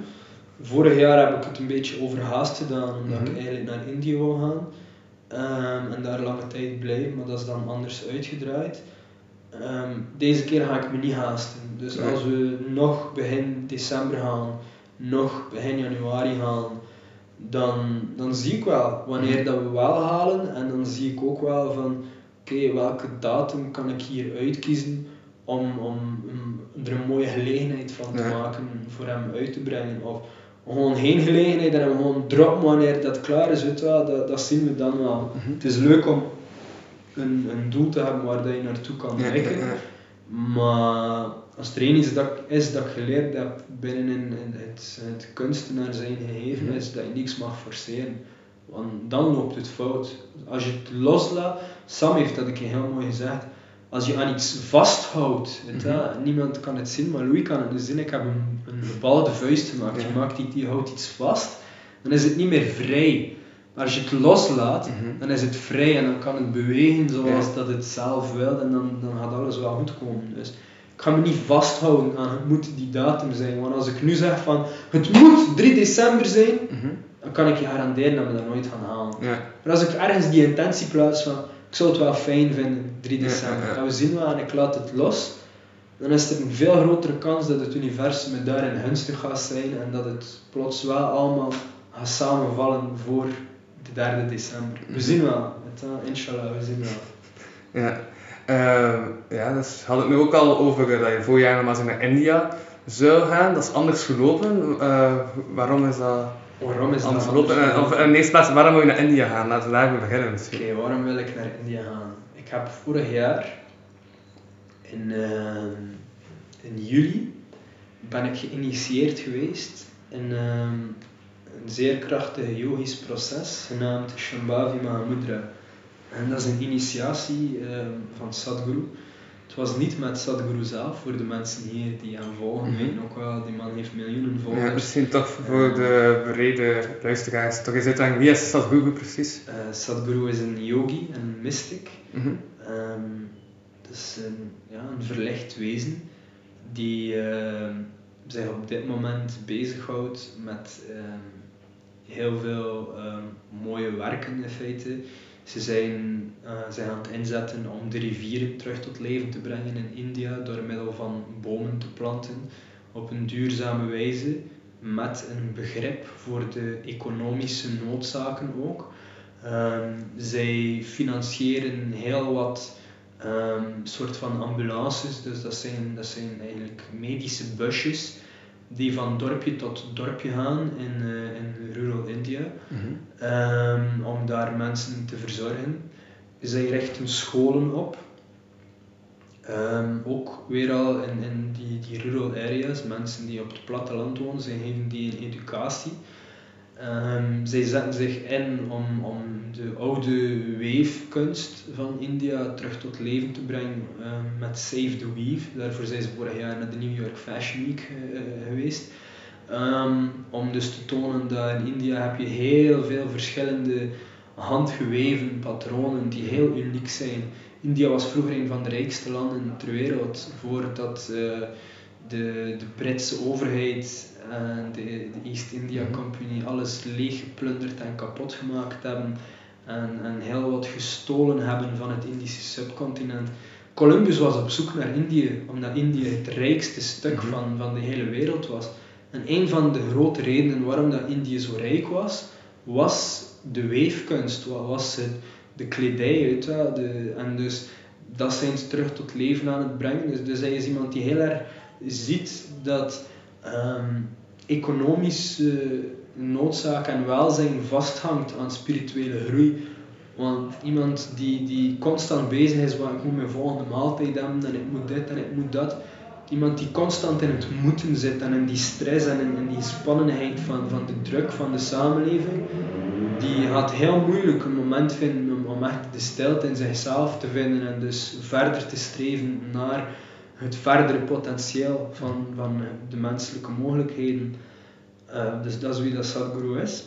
Eh, ongeveer beknopt uitgelegd. Ik eh, Ja. vergeef me voor mijn fout net. Ik doe het sowieso niet echt genoeg eer aan ehm, Ja. hoe dat ik het uitleg. En dus, ehm, ik juist, veel- sowieso, eh, als mensen er hegen of zo, eh, ik ga dat ook nog even zeggen, eh, kan dat via uh, hiphoptalkies.plus32b.be. Voilà, er is een mail voor aanvullingen Alright. eh indien nodig. Mail die man, jongens. Mail die man met al je vragen. Als je vragen hebt voor mij, dat is altijd wel doorzeggen ook, geen Mhm. probleem. Beantwoord met plezier. Nu, waarom wilde ik naar Indië? Dus ik was, ehm, ik zat die tijd een beetje in de knoop met mezelf. ik was heel veel naar, naar video's aan het luisteren van Sadhguru op YouTube. En één iets dat hij constant terug herhaalde was You do not know how to manage your own system. Dus jij weet niet hoe dat je je eigen systeem moet reguleren. Daarom voel je je niet goed. Daarom gaat het niet goed met je, omdat, je, om, omdat jij niet de baas bent over je eigen chemische fabriek. Weet je. En ik, vroeg mij af, hoe kan je dan wel de baas worden? Weet Oké, ik ben akkoord, je wel. ik ben niet aan het beslissen hoe dat ik me voel. Hoe kan ik het dan wel beslissen? En zo kwam ik uit op zijn programma Inner Engineering. En ik heb de online cursus gevolgd en dat was direct een, een, dat had direct een grote impact op mijn denken. Maar het was nog niet opgelost. Ik had nog altijd niet zo een, de tools, versta je, de gereedschappen om, om in die mindstate te blijven. Dus ik wil de, de Inner Engineering Completion doen. De total, het, het totaalpakket. Ik was eerst aan het kijken om dat in Nederland te gaan doen, maar dat ging me heel erg duur uitkomen. En dan uh, een tijdje later uh, passeerde een artikel op Facebook over, uh, over Shambhavi Mahamudra van Sadhguru, waarin dat hij aan het uitleggen was dat het veel meer is dan gewoon een meditatie, maar dat het een heel krachtig proces is. En dan dacht ik van, ik ga nog een keer kijken of dat er nog een ergens in de buurt is waar dat ik naartoe kan gaan. Weet je. Er was een in Brussel, de allereerste in Brussel, Mhm, was vorig jaar in juli, juli 2019. Ik heb mij meteen ingeschreven, meteen, ik heb niet getwijfeld. Ik ben mijn moeder gaan vragen om haar visakaart en ik heb me direct ingeschreven. En ik heb dat gedaan en die laatste dag, de zondag, wanneer dat ze dus je initiëren in, het, in, het, eh, in de praktijk, in de namiddag, de eerste keer, als we Shambhavi Mahamudra gedaan hadden, dan kon ik niet stoppen met glimlachen. Maar echt zo'n uur aan een stuk. Tijdens het eten ook. En als ik rond me keek, waren er veel mensen die dezelfde aandoening hadden. Iedereen was gewoon beeld fucking vrolijk. Dat was zo mooi. Ehm, we hebben dan gegeten. We zijn dan naar binnen gegaan. We hebben nog wat filmpjes van Sadhguru gekeken. En dan hebben we het nog een keer gedaan. Op het einde van het programma hebben we nog één keer Shambhavi Mahamudra gedaan samen. Dus omdat je de eerste 40 dagen moet je dat twee keer per dag doen. Dus we hebben dat s'avonds nog eens gedaan. En ehm, dat was met, met heel intense muziek, zo drummuziek. En mijn lichaam was aan het bewegen op twee manieren. En tot vandaag ik kan die coördinatie niet nadoen. Dus mijn benen waren op en neer aan het gaan. Dus ik zat in kleermakerszit. En dus mijn, mijn knieën waren op en neer aan het gaan.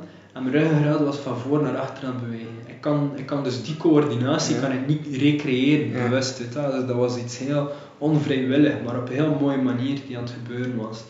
Ik had een gigantische glimlach op mijn gezicht. En dan, ehm, dan speelden ze een nummer in het Engels. This is a song to show you how thankful that I am. Ja, sorry voor mijn valse stem. Ehm, je kunt dat opzoeken op YouTube, Isha, Sounds of Isha, Thank You. En ik kon dat nummer wel verstaan, versta je? Dat, dus dat was Engelstalige muziek en, en dat drong heel hard diep tot me door. En mijn glimlach veranderde in spontane lachbuien. Mijn spontane lachbuien veranderden in een tranenwaterval van geluk die gewoon niet te stoppen was. En ik was echt extatisch. En ik ben zo een week lang in, in, in zo'n, zo'n ja, echt op wolkjes Ja. aan het lopen geweest. Me daar echt heel fucking goed bij gevoeld. En ik wou dieper. Ik wou meer van dat ervaren.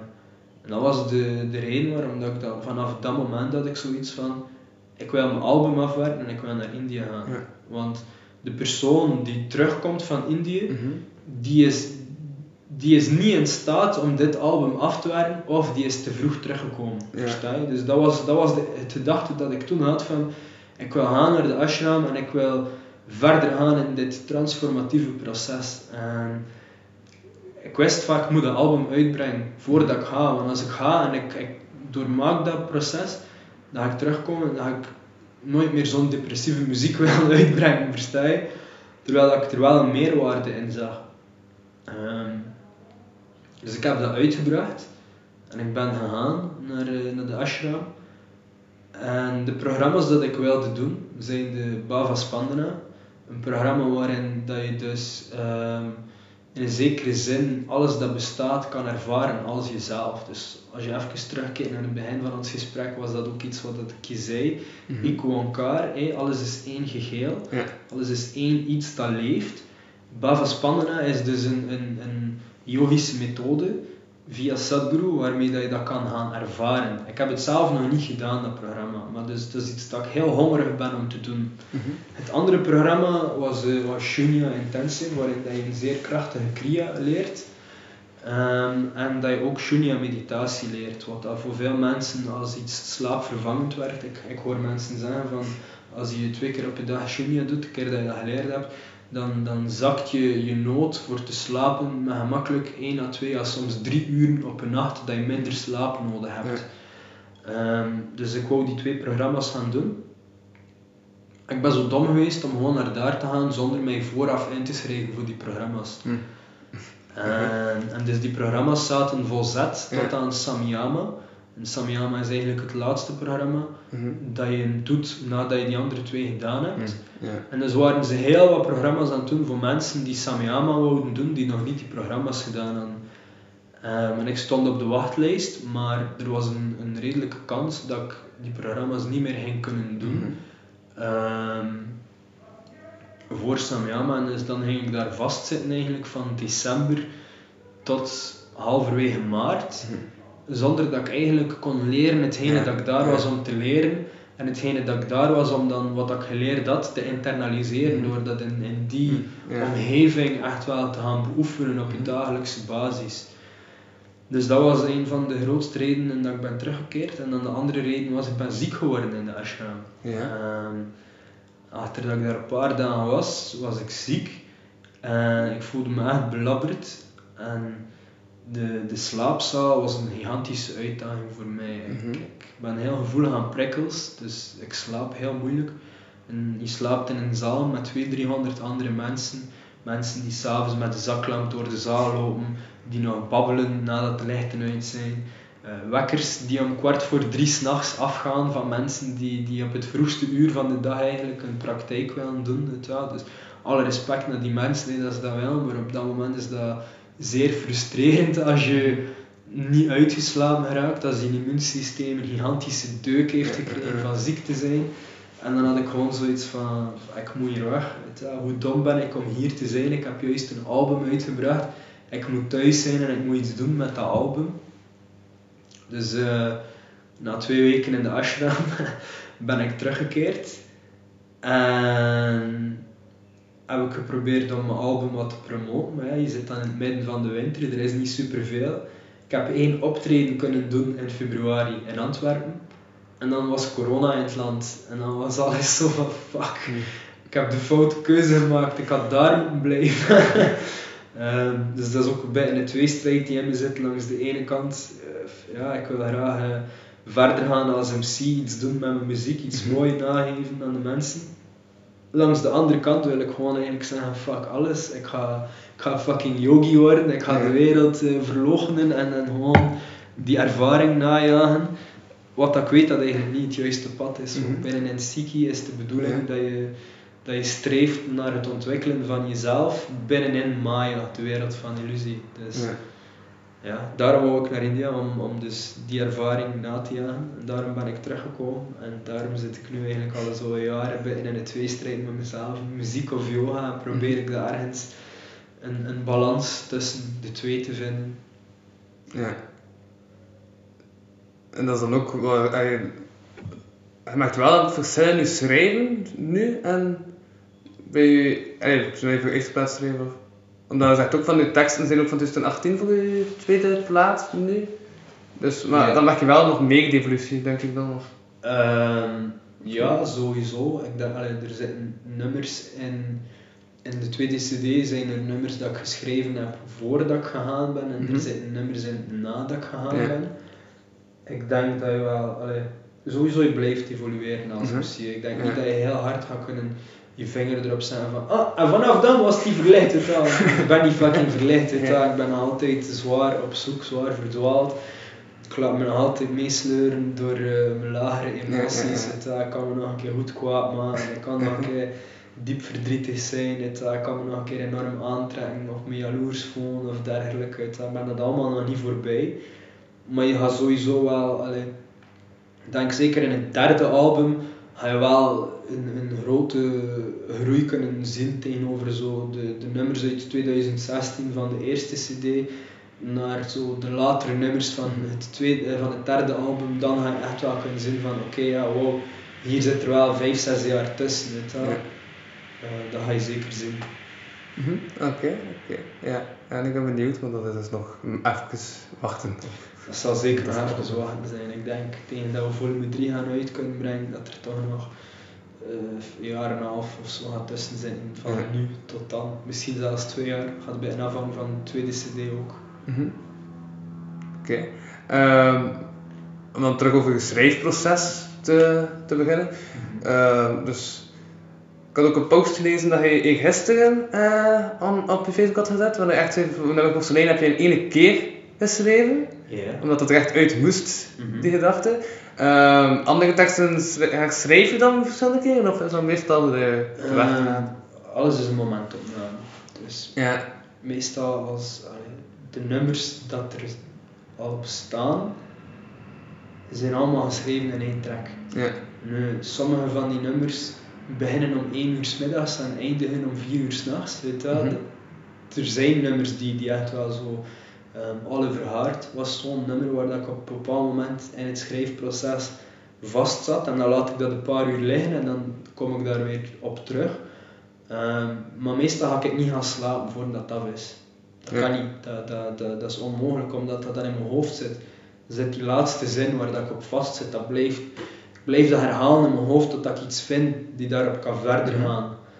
Ehm, het schrijfproces zelf is meestal, dat begint gewoon bij één iets. weet je wel. Soms maak ik de bewuste keuze, wel, dat is echt een coole beat, ik wil hierop schrijven. Ehm, en soms is dat van, ik zit met een coole zin in mijn hoofd en nu moet ik een beat hebben waar dat ik dat kan op uitschrijven. En dus eens dat dat begonnen is, dat eerste is altijd het moeilijkste in feite, om, om dat in hang te steken. Eens dat het in hang is, dan stopt het ook niet. Daarom dat Game of Words, dat is super gemakkelijk. Iemand anders geeft mij een woord, ik moet niet zelf denken, ik, ik denk gewoon wat kan ik doen met dat woord. Er komt iets in me op en als freestyle MC zijnde schrijf ik gewoon datgene op wat dat komt en dan bouw ik daarop verder. Maar ik ben zeker niet zo'n schrijver die, die een nummer laat liggen. Wat je wel, allee, ik denk sowieso altijd gaat. Like in een van de nummers dat ik vanmorgen opgenomen heb, heb ik ook een woord aangepast. Is dat je, je schrijft iets en dan tegen dat moment komt dat je dat opneemt. Je, je past wel wat kleine dingen aan. Maar de ruwe schets is er en, en het blijft altijd waar aan datgene dat er al was op het moment van de momentopname. Omdat Ehm ergens wil ik ook de Joy die dat toen geschreven heeft, zijn werk respecteren, versta je? Want ik ben niet meer die persoon, Ja. weet je wel? Als je gaat luisteren naar mijn eerste plaat bijvoorbeeld, naar die nummers uit 2016, ja, ik ben nog altijd dezelfde mens die dat geschreven heeft, maar ik ben niet meer dezelfde persoon. En wat ik daarmee bedoel is, ik zit nog altijd in hetzelfde lichaam. Weet je, wel. en, en ik heb nog altijd dezelfde ervaringen en herinneringen, plus de deze die erbij gekomen zijn. En dat Mhm. is ook waar dat het belangrijk, de nadruk op moet komen is. Hetgene die erbij gekomen is, zorgt ervoor dat ik niet meer hetzelfde ben als toen. En ik kan alleen maar wensen dat dat voor iedereen zo is. Maar ik, ik zou ook wel durven zeggen dat er heel veel mensen zijn die, die, die, die bijvoorbeeld tien jaar van hun leven in een bepaald patroon terechtkomen Mhm. en die in dat patroon amper groeien. En dat is, dat is heel jammer. Ik wil daarmee niet Ja. beoordelend overkomen of zo, maar Dus hoe dat dat voor jou aanvoelt, ja. ja, dat is, dat is, wat, dat ik, dat is wat dat ik zie. Ik Ja. ben overlaatst naar een verjaardagfeest geweest, Mhm. eh, een paar maanden terug, een verjaardagsfeest van iemand dat ik zo al vijf jaar niet gezien had. En dus ook heel die vriendenkring daar dat had ik al vijf jaar Ja. niet gezien. Ja. En dus Mhm. ik was enorm veranderd in die vijf jaar. Ja. Maar als ik dan rond me keek, waren zij nog voor 80, 90 procent dezelfde persoon van Mhm. vijf jaar geleden. En ik vond dat wel confronterend om te zien dat er wel heel veel mensen in onze samenleving zijn die, ja, is het dat ze niet de ruimte krijgen om te Mhm. groeien? Is het dat ze zelf niet op zoek gaan? Of dat ze zelf niet het gevoel hebben van ik heb daar nood aan om te groeien? Weet je? Het is allemaal goed en wel. Als je Mhm. tevreden bent met wie dat je bent en je bent fucking gelukkig, weet je? And more power to you. Ja, Wees gelukkig, dat- wees blij met jezelf. Ja. Ja. Het is allemaal goed en wel. Ehm, maar, ja, zwart. Sorry mensen dat ik zoveel babbel. Eh. Nee, nee, maar, nee, maar dat is de bedoeling van dit gegeven. Dat we luisteren eh, een elke maand een platform aan een andere eh hip-hopper uit het brede eh hala van hip-hop. Je bent een rapper. Volgende maand toevallig ook een rapper in de studio. Met de maand daarop een DJ. Dus eh, ja. Ja. En als ze echt te veel zijn, is ook al lang eh, gewoon de, zo hebben afgelegd. Dus, dus. ja. Alright, alright, cool, Ja. cool. Ja, maar dat is ook hij die trouwens had gezegd, denk ik, op een van de vorige afleveringen, van er zit te veel aan het onderbreken, dus dat probeer ik nu zelf ook wat minder te doen, om Mm. te onderbreken, dus daar had ik nu even van zeggen. Van, Alright. Maar ik heb dat al Ja. gemerkt en ik zit dan elke keer in mijn hoofd te denken van, ik heb hem dat gezegd, maar weet je, je mag, als, als ik te lang Ja. aan het spreken ben, mag je me zeker onderbreken. Ah nee, maar soms denk ik van, ik heb die vraag, en dan wacht ik letterlijk twee seconden, en komt het antwoord op de, op de Ah. vraag die ik had, zo van, hoe komt dat? En dan dan ik gewoon, de volgende zin is van, ah ja, oké, hoe komt Dat is dat? wel, ja. Dan heb ik die vraag niet meer stellen, dus Ja. dat is... eh, Ik heb dat geleerd in communicatieve vaardigheden, dat het heel belangrijk is om iemand te laten uitspreken. Maar zoals dat je zegt, je, je hebt een vraag dat je wil stellen en soms zou je iemand onderbreken. En zou je eigenlijk de flow van hun gedachteproces onderbreken, waardoor dat ze de kluts kwijt zijn, dat ze in de war geraken. Terwijl als je even op je tanden bijt, dan heel vaak gaan ze wat dat ze aan het zeggen zijn aanvullen met het antwoord op de vraag die Ja. op dat moment binnen jou zit. Zeker weten. Mhm. Nee, nee, dat is, dat is, dat is allemaal oké. Ja. Ehm, ja. Maar zit ik even vast in, in ah, wat gebeurt er allemaal. Maar ik had natuurlijk wel nog wat research. Je hebt wel huiswerk gedaan, hè? Ja, ja, want ik heb eh, zes pagina's aan research. Alright. Ja. Ik heb veel dingen gezegd. En ik ga dan terugkeren naar een van de dingen dat ik aanhaalde in de inleiding. Eh, en namelijk uw vader. We hebben het veel over uw moeder al gehad. We hebben al heel veel over uw moeder gesproken. Maar uw vader, dat was toch ook, ja, dat is toch ook een figuur dat je naar opkijkt. Dat je zegt van, Tuurlijk. die man, ja, dus zijn verhaal is ook vrij voor zich sprekend. Ja, dat is... Eh, ja, hoe, hoe was die man? Wat heeft die man voor u betekend? We hebben nu veel moeder gehad, maar ik toch even ook stilstaan bij een ander deel van de ouders, namelijk de vader zijn. Ja, ehm, ja, papa was een zeer zachte, lieve man. Zeer geliefd bij iedereen. Ik heb nooit iemand een slecht woord over hem weten zeggen. Ehm, ja, wat kan ik zeggen over hem? Mijn, mijn favoriete herinnering, de meest betekenisvolle herinnering is dat hij... eh, eh, mijn ouders hun slaapkamer was vroeger naast de slaapkamer van mijn broer en mij. En mijn bed was naast de deur en eh, mijn vader was al bijna op leeftijd. Ehm, ja, veel oudere mannen hebben dat probleem aan dat ze s'nachts een plasje moeten doen. Dus ehm, hij ging dan s'nachts naar het toilet gaan, dan deed hij het licht in de hang aan en dan zette hij mijn deur op een keertje.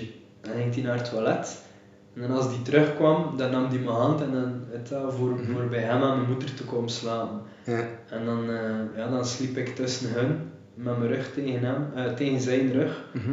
Lekker warm, weet je. Eh, was, ja, papa was een zeer zachte, lieve mens. had, had enorm mooie principes. iets dat mijn moeder altijd om lacht, nu nog steeds, is eh, als je 's ochtends beneden kwam, rond 8 uur in de ochtend, ik kwam beneden in de keuken, dan was er 90% kans dat je mijn vader in zijn onderbroek ging zien staan aan het vegen. Die ging altijd, het eerste wat hij ging doen, s ochtends, als die opstond, was de keuken vegen. En Mhm. dan pas ging die beginnen aan de rest van zijn dag. En, en, en, en ook enkel de keuken. Ja, Ja. omdat dat was op dat moment de, de ruimte waar dat wij het meeste leefden. Ehm, en dus dat er ook ja, het meeste vuil van de dag ervoor was. Mhm. Ehm, ja. Je had ook zijn curiositeiten hoor, bijvoorbeeld s'avonds vegen, dat mocht niet. Mhm. Dat brengt slecht geluk als je s'avond veegt, omdat je dan zo zegt de opbrengst van vandaag buiten veegt. Ehm, een ander iets dat, ik, dat we nog altijd mee lachen is als er een kat oversteekt op de straat, mag je daar niet doorgaan. Dat is slecht geluk. Dus soms gingen wij ja, s'avonds bijvoorbeeld met, me mee, dus dat is mijn tante, Mhm. zij is onze me mee. Zij woont in Lokeren. En dan soms als we haar gingen gaan bezoeken in Lokeren en we zijn onderweg naar huis en eh, er steekt een kat over op straat. En dan ging die de auto aan kant zetten en dan gingen we daar soms een uur staan wachten totdat er iemand anders door het slecht geluk gegaan was voordat we zelf gingen. Dan is toch al weg. Dat is toch oké. als het, Ja, eh, dan, iemand anders is ermee gaan lopen. Dus, dus, dus ja, dus, Ja. het zijn dan zo van die dingen dat je, dat je onthoudt. Ja. Maar goed, ja, ook eh, een andere kant van zijn verhaal, iets dat mijn moeder me dan later verteld heeft. De, dat, allee, hij is gestorven als ik 13 was, dus ik heb nooit Ja. een volwassen gesprek kunnen voeren met hem. Eh, maar die is naar hier gekomen toen dat hij 25 jaar was. Dus dat is ondertussen drie, vier jaar jonger dan dat ik op dit moment ben. Mhm. Is naar hier gekomen in een tijd dat je geen mobiele telefoontjes had. Ehm, op dat moment, bijvoorbeeld in, in het, de, de, waar dat hij woonde, was er één persoon in de straat die een vaste telefoon had. Ja. Wel? Dus andere mensen hadden dat nog niet. Dat was, dat, was, dat was een luxe, dat was iets voor rijke mensen om een telefoon in huis te hebben. Dus hij komt naar hier in een tijd wanneer dat er geen internet is. Hij begrijpt de taal niet. Hij spreekt geen Nederlands, hij spreekt wat Engels, hij spreekt wat Hindi, hij spreekt wat Punjabi, maar hij Mhm. spreekt geen Engels. Eh, geen Nederlands. Dus Ja. komt hier, geen Frans ook, komt hier toe in België. Dus cousin had hem, eh, had hem dus verteld over België, van ja, kom naar hier, er zijn veel opportuniteiten om te werken en om geld te verdienen en je wordt hier beter betaald dan daar, je, je kan hier een mooiere toekomst voor jezelf opbouwen, je, als je hard werkt. Dus zeker niet gedacht van kom naar hier en je kan doppen. Wel. Ja. Als ik jong was heb ik dat veel naar mijn hoofd gekregen van ja, brui- bruine mensen komen allemaal naar hier om te doppen. Ja. Wel. Ehm, ik zie op dit moment een ergere dopper dan dat hij ooit geweest is. Wel. Dus ja, ik kom naar hier en zijn cousin had hem, had hem uitgenodigd om naar hier te komen. Toen dat hij toekwam op de luchthaven was zijn cousin nergens te bespeuren. Ja. Die had hem gewoon in de steek gelaten. En eh, wat andere Indische mensen hadden hem dan aangesproken, weet je, wel, omdat ja, dat was een Sardar. Dus een Sardar is een man met een tulband en een baard, een heel uitgesproken imago. Ehm, dus de, de salwar van Sikhi, eh, de sarouk van Sikhi, dus de, de attire, de kleding van, een- van een Sikh. Dus kan heel gemakkelijk herkennen van ah, dat, is, dat is dat soort mensen. Weet. Dus die mensen hadden hem aangesproken van ja, wij gaan er wel voor je zorgen. Weet wel. Dus was mee geweest met hen. En eh dus was daar blijven slapen en de volgende ochtend, als hij zijn, in zijn bagage keek, dan waren al zijn waardevolle dingen gestolen. Mm.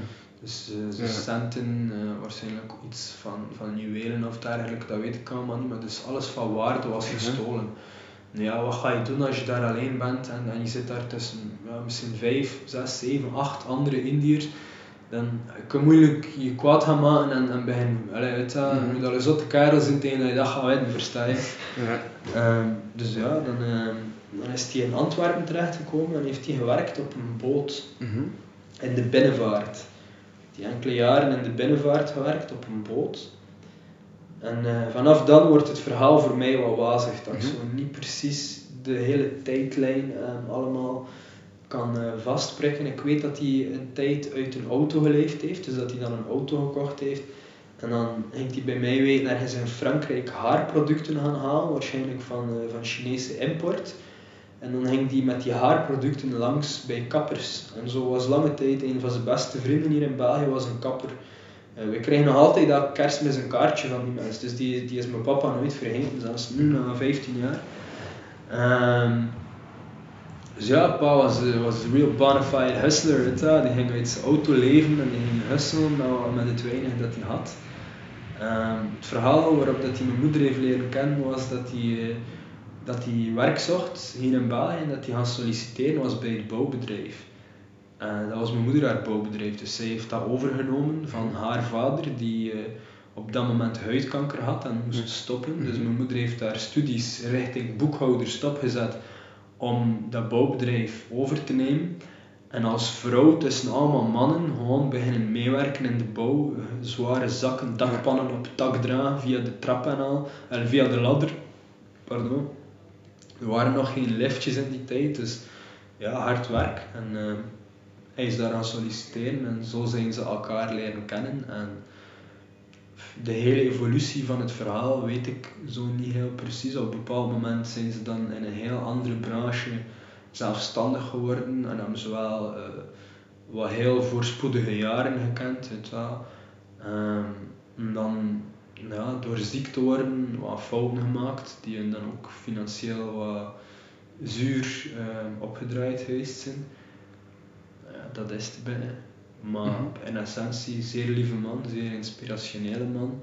Een van de weinige Sikhs die naar België gekomen is in de tijd, dus een van de pioniers in feite, en die, die nooit zijn baard geschoren heeft, die nooit zijn tulband afgedaan heeft en zijn haar geschoren heeft, die dus altijd wel, ongeacht de discriminatie van medemens, van, ja, van schoonfamilie zelfs, van politie, je wel, fuck the police!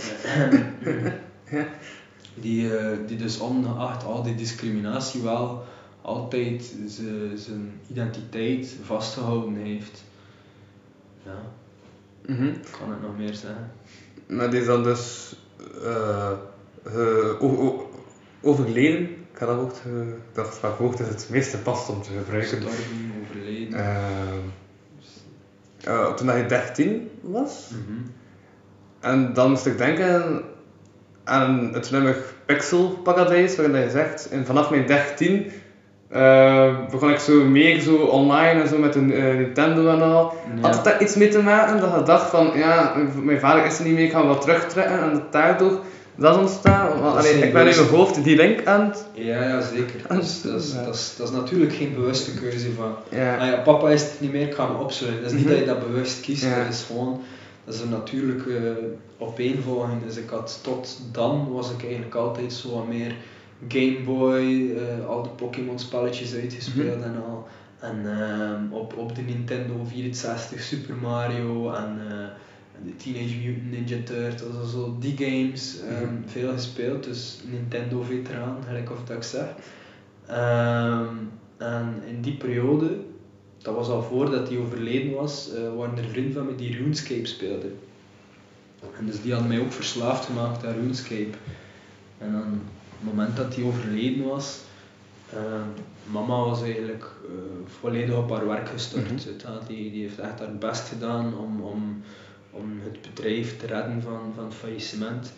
Eh, dus die heeft daar volledig op haar werk gestort. Dat was ook een manier van haar om Ja. ermee om te gaan, weet wel. om, om, om haar verdriet niet te moeten confronteren. Gewoon werken, werken, werken, dan moet je er niet aan denken. weet je wel. Ehm, ja, mijn broer en mijn zus die, die zaten in dezelfde school. En die gingen veel uit en zo. En die hadden wel wat, wat vriendengroep en zo. En voor mij ja, was ik, ik was sowieso niet de meest sociale jonge gast. En dan videogames spelen, eh, daar kon ik like, wel vrienden op maken. En daar kon ik me like, wel oké voelen met dat. En dus was ik heel hard opgegaan in, in RuneScape. Ehm, en tegen dat ik een van de zottere spelers was, waarna mijn maat naar overgegaan op World of Warcraft. En dan hadden ze mij daaraan eh, zo van, hey moet dat spelen, weet dat is veel cooler dan RuneScape. Oké, ja, weet wel, eh, wat, de, de nieuwe expansion komt uit, weet we gaan dat allemaal spelen. Als je nu begint, weet je wel, dan kunnen we allemaal samen spelen. Oké, ja, ça va, cool, ik ga dat kopen, je wel. Ehm, dat was dan de Burning Crusade expansion van Mhm. World of Warcraft. Dus ik ben beginnen spelen vlak voordat dat uitkwam. Ehm, tegen dat ik level 70 was, waren al mijn maten al gestopt met dat spel. Maar ik was verslaafd. wel. Voor mij was dat, dat was veel beter dan RuneScape, ook op het vlak van, van community. wel. Ik, Mhm. heb, ik heb vrienden gemaakt via World of Warcraft dat ik nu nog altijd ken. Ah, Oké. Het allereerste hip-hop optreden dat ik ooit Mhm. naartoe geweest ben, ehm, dat was Sage Francis in Manchester. En dat was een vriend van World of Warcraft die een extra ticket had en die dat Mhm. gepost had op zijn Facebook van ik heb nog een ticket over. Eh, ik had ook Sage Francis' muziek via hem leren kennen. Mhm. En ik ben bij hem gaan logeren. Dat was de eerste keer dat we elkaar in echt ontmoet hadden. En die moest gaan werken, dus ik ben daar de donderdagavond Mhm. toegekomen. Ik ben daar blijven slapen. En die moest de vrijdag gaan werken en vrijdagavond was dat optreden. En die heeft me gewoon de vrijdag alleen gelaten in zijn appartement. Dat soort vertrouwen was er van die jaren Ja, ja. vriendschap eigenlijk. Dus het wel, ehm, op dit moment in mijn leven moest ik zelf ooit een kind hebben die, die zo verzopen zit in, in videogames, dan zou ik daar zeker iets aan doen. Maar ik ga ook nooit van mijn leven ontkennen dat er iets, iets heel mooi is aan, aan het gegeven van te kunnen vrienden maken. je. Ik hou daar mooie vriendschappen aan over. Versta je? Je, je? je bouwt wel een bepaalde vertrouwensband met mensen. Natuurlijk, het is de, de, de persoonlijke touch van, van het communiceren, van het verbinden met mensen, eh, valt grotendeels weg. Maar ehm, er is ook wel een bepaalde eerlijkheid, versta je? Je, moet niet denken aan je imago of zo, moet me zo kleden, moet ik me zo gedragen of. Je kan gewoon jezelf zijn en je wordt aanvaard voor wie dat je bent. Dus daar zitten wel heel mooie kanten aan. Maar dus, om, om te antwoorden op je vraag, ehm, het, was zeker zo dat, het, verliezen van, van een vaderfiguur en het terechtkomen in, in dat soort gezinssituatie waar dat mijn broer en mijn zus heel eh, sociale uitgaande mensen waren, waar dat ik heel moeilijk toegang tot had toen. Omdat ja, ik was het kleine broertje, dus eh allee, tieners willen niet echt geassocieerd worden met een kleine broertje, versta je? Ehm, en mijn moeder die, die was ja, iets wat verzopen in haar werk. Dus dan, dan was dat, allee, was dat eigenlijk het enige logische gevolg dat kon gebeuren, is dat ik in, in zoiets ging terechtkomen en daar mezelf in gevonden heb. Eh, ik heb daar geen spijt van, Mhm. weet je wel. Eh, ik heb daar mooie herinneringen aan overgehouden, ik heb daar mooie vriendschappen aan overgehouden en het is heel goed geweest voor het eh, verbeteren van mijn Engelse taal, dus wat dat ook nu als MC gunstig is voor me. Mhm. Dus eh, ja. Ja, ja. Eh, een link die ik dan ook leek te leggen, want ja, ik ben veel links aan het leggen, maar daar dat soort aftoets van klopt die link die ik leg? Ja, ja, dat is wat ik aan het doen ben. Want dat is wat ik aan het denken wat ik eigenlijk aan het doen, maar dat is een andere introspectie, dat is mijn eigen introspectie, het hou van jou vandaag. Dat is chill man, dat is goed. Ehm, nee, eh, ook zo dat je zei, want ik heb terug van je tekst, is dat je tien jaar medicatie hebt genomen. Ik heb geen tien jaar medicatie genomen, maar ik heb wel op een bepaald moment in mijn leven Ja? medicatie genomen. Ja, en tien jaar was er zo'n overdrijving in de tekst. zelf. Ik denk niet dat ik dat zeg, dat ik... eh, Ik heb dat zo neergepend uit de tekst. Ja. Het kan zijn dat er een fout stond. Ja, nee, nee, ik, ik meen niet dat, want ik probeer eerlijk te zijn in mijn tekst. Ik, Ja. ik geloof niet dat ik zeg dat ik tien jaar eh, aan medicatie heb. Ehm, wel dat ik toen ehm, ik wel wat jong was voor zo'n voor zo'n soort medicatie Ja. Krijgen. En ik denk dat heel veel ehm, psychologen en psychiaters nu op een punt aan het komen zijn waar dat ze kunnen erkennen van, yo, wij hebben als ehm geestesgeneeskundigen, om het zo te noemen, gigantische fout gemaakt in het voorschrijven van, van farmaceutica aan jonge mensen, terwijl dat we eigenlijk andere therapieën hadden moeten ehm, gebruiken. Zo is er bijvoorbeeld vandaag psychiater Tom Hergots ehm, uit Oostende en Beernam. En die zegt dan tegen mensen, van, als mensen komen vragen van ja, ik wil dat je mijn, mijn zoon of dochter eh, iets van relatine of dergelijke Mhm. voorschrijft, ehm, dan, dan stelt hij een heel simpel eis van hen. En dan zegt hij tegen hen van kijk, als jij echt wil dat ik dat voorschrijf voor je kind, dan vraag ik één iets terug van jou. En dat is dat jullie allebei bij mij in therapie komen. Omdat alles is intergenerationeel. Als, Mhm. als een kind problemen heeft, en, en ja, de, dat kwetst mijn moeder soms als ik zo spreek over die dingen. Dat zal heel veel mensen eh, bij- eh, te confronterend voorkomen. Maar luister goed naar de vaders die kinderen hebben. Als je kind problemen hebt, het ligt aan jou, oké? Je hebt therapie nodig. Laat je kind zien en maar liefde en begrip nodig. Zie en liefde en begrip nodig. Hebt therapie nodig. Jouw kind functioneert niet goed omdat jij niet goed functioneert. Jij hebt intergenerationele trauma's die in jou vastzitten. Klampt dan vast in je lichaam. Lees Bessel van der Kolk, The Body Keeps the Score. Dat blijft vast in je lichaam. En dat triggert op bepaalde aspecten in het leven. Dus jij draagt dat met jou mee. En jouw kind functioneert niet goed omdat jij niet goed voor jezelf zorgt. En doordat jij niet goed voor jezelf zorgt, jij kan niet goed voor je kind zorgen. Dus Ga niet naar een psychiater of een psycholoog gaan vragen van alsjeblieft drogeer mijn kind, oké? Ga naar een goede psychiater en vraag alsjeblieft help mij zodat ik mijn kind kan helpen. Zodat ik de trauma's die in mij zitten oplos en verwerk in plaats van ze door te geven. Zodat je kind ze niet hoeft op te lossen en te verwerken, maar dat, dat je kind vrij daarvan kan zijn. Versta je? Dus heel belangrijk gewoon dat, dat wij dat gaan erkennen in onszelf als volwassenen van ah oké eigenlijk ehm, on- ons kind functioneert niet zoals wij het normaal noemen. Trouwens, fuck normaal. Er bestaat niets zoals normaal.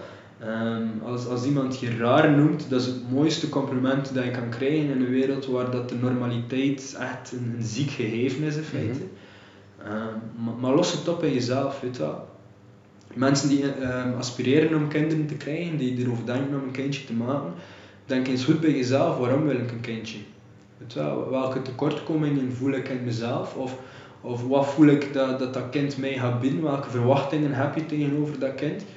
En, en, en ruim eerst die rommel op in jezelf. oké? Maak geen kind omdat je iets verwacht van hen. Maak pas een kind wanneer jij denkt bij jezelf van ik heb eigenlijk dit en dit en dat te bieden. Ik, ik zou echt een goede ouder kunnen zijn voor dat kind. En, en ik, ik zou een ander leven tot volle fruitie, tot volle bloei kunnen laten komen. Zonder dat ik daar een noodzaak aan heb van dat kind moet zo zijn en dat kind moet zo. Gelijk hoe dat, dat kind uitdraait. Het enige dat jouw rol is, is dat zon en regen geven. En daarmee bedoel ik dat je dat, je dat gewoon de nutritie heeft en, en, en de veilige omgeving en de liefde dat dat nodig heeft om tot volle fruitie van zichzelf, de- van, van hun eigen ware zijn te komen. Het is jouw rol als ouder om dat te ondersteunen. Niet jouw rol als ouder om te zeggen van ja, ik wil naar mijn zoon, dus dat de boxeur is, dus ik ga naar weg en zondag verplicht van aan de boxles staan, like fuck off, kerel, weet je misschien wil je zoon een ballet doen, weet je wel.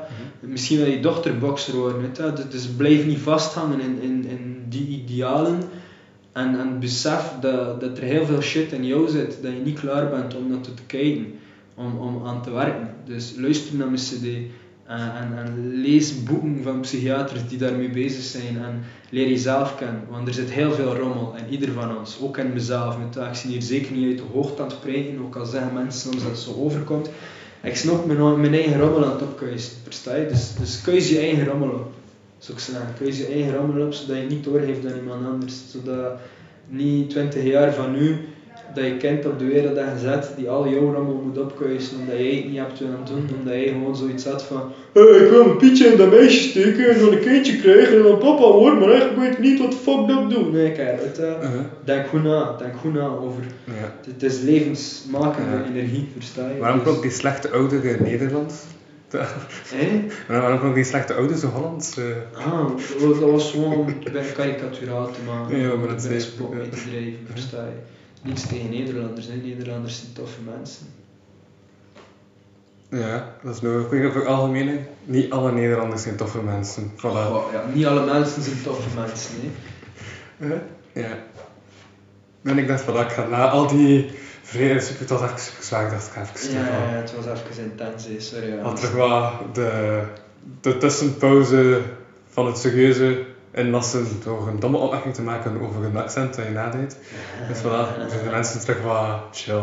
Ik kan het dus verder doen. Maar het serieuze, want ik had nog een serieuze vraag. Namelijk van, eh, ja, dat ze zelf aan het zeggen van ja, als hij kinderen wil, maar hij zelf ook al over nadacht van, wil Joy, wil hij er kinderen? Iedereen wil kinderen. Ja. Ik denk dat wij allemaal een superioriteitscomplex hebben, waardoor dat wij denken dat ons zaad het beste zaad is.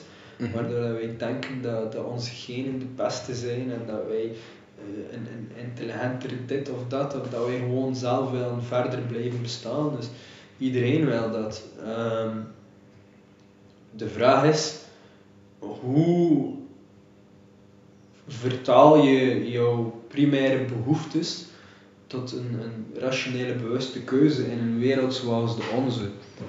En dan denk ik dat wanneer dat ik er persoonlijk klaar voor ben en een goede partner gevonden heb die, die dat ook wil met mij, dan denk ik dat ehm, het mooier zou zijn om een kindje te adopteren die, die anders geen warme thuis zal hebben, versta je? dan om, om zelf zo- zo'n hot complex te hebben van ja, my jeans are the best jeans. Dus like, nee, weet er zijn zoveel kinderen op deze wereld die, die geen thuis hebben, die, die, die, die in, in verschrikkelijke toestanden opgroeien, die geen ouders meer hebben, of die afgedankt geweest zijn of dergelijke. En ik denk dat als je dan in staat bent om een, een ander leven, een, een, een huis en een opvoeding en liefde te geven en al, dat, dat het iets veel mooier en nobeler is ehm, om, om dat te doen voor iemand die er al is, dan om uit egoïsme een, een nieuwe persoon te gaan maken. Ik bedoel, als je kijkt naar onze wereld, de wereld staat letterlijk in de fik, weet je. Like, hoe, fucking egoïstisch moet je zijn om zoiets te hebben van ja, de wereld staat in de fik en ik ga nu een kindje maken, weet je. Er zijn heel veel mensen die dat doen, weet je. Like, mijn zus is op dit moment zwanger van haar tweede kind. Ja. Wat is mijn mening daarover? Ik mag daar niet te veel uitspreiden, ja. ik zie nu al het zwarte schaap, maar ehm, ja, ik vind, ik vind dat heel egoïstisch. En wil ik dat? Natuurlijk wil ik dat. Versta je? Dat, natuurlijk, ik ga niet liegen. Nee, tuurlijk wil ik, mijn eigen vlees en bloed in mijn hand kunnen houden en kunnen opvoeden met mijn normen en waarden en dergelijke. Tuurlijk, iedereen wil dat. Maar is dat het meest rationele dat ik kan doen in een wereld die aan het branden is? Is, is dat echt iets goeds? En dus het is echt wel nodig ook aan, om mensen die, die, die een meerwaarde zijn aan de samenleving, dat die mensen kinderen opvoeden, dat die mensen zich voortplanten, omdat de marginalen zijn niet aan het stoppen. Ik bedoel, de marginalen persen er 5, 6, 7 kinderen uit en ze, en ze blijven met ah, onder 12 jaar hier eh, een sixpack cara en een pak saffen in de pool steken en ik allemaal. Die mensen stoppen niet, dus, dus het is zeker nodig om ook een beetje de counterbalance te, te voorzien, dat de samenleving toch in de juiste richting blijft bewegen.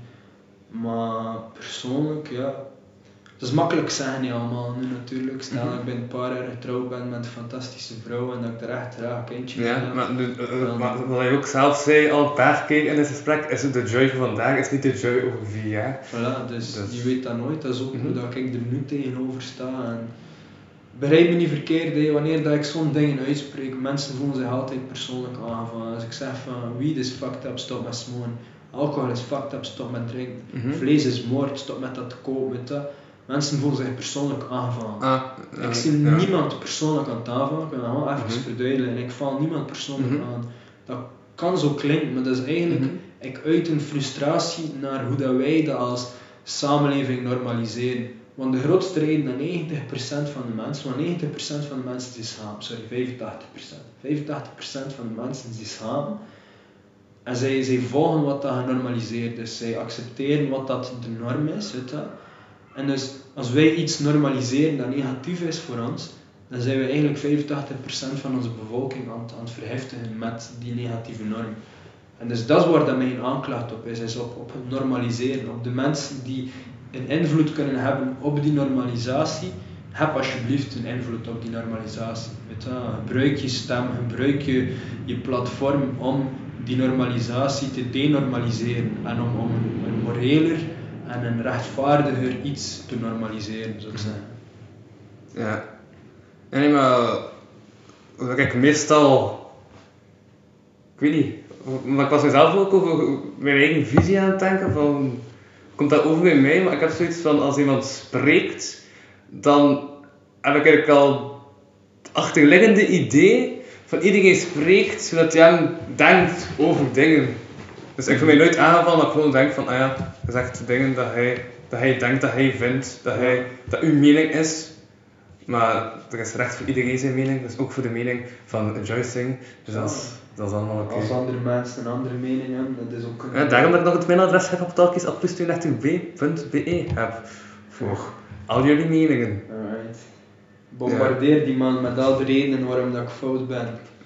Geile die jongen, en dan ben je veel mails Maar ik ga blij zijn, want nu is de mailbox leeg. Dus, eh, Geef die man werk!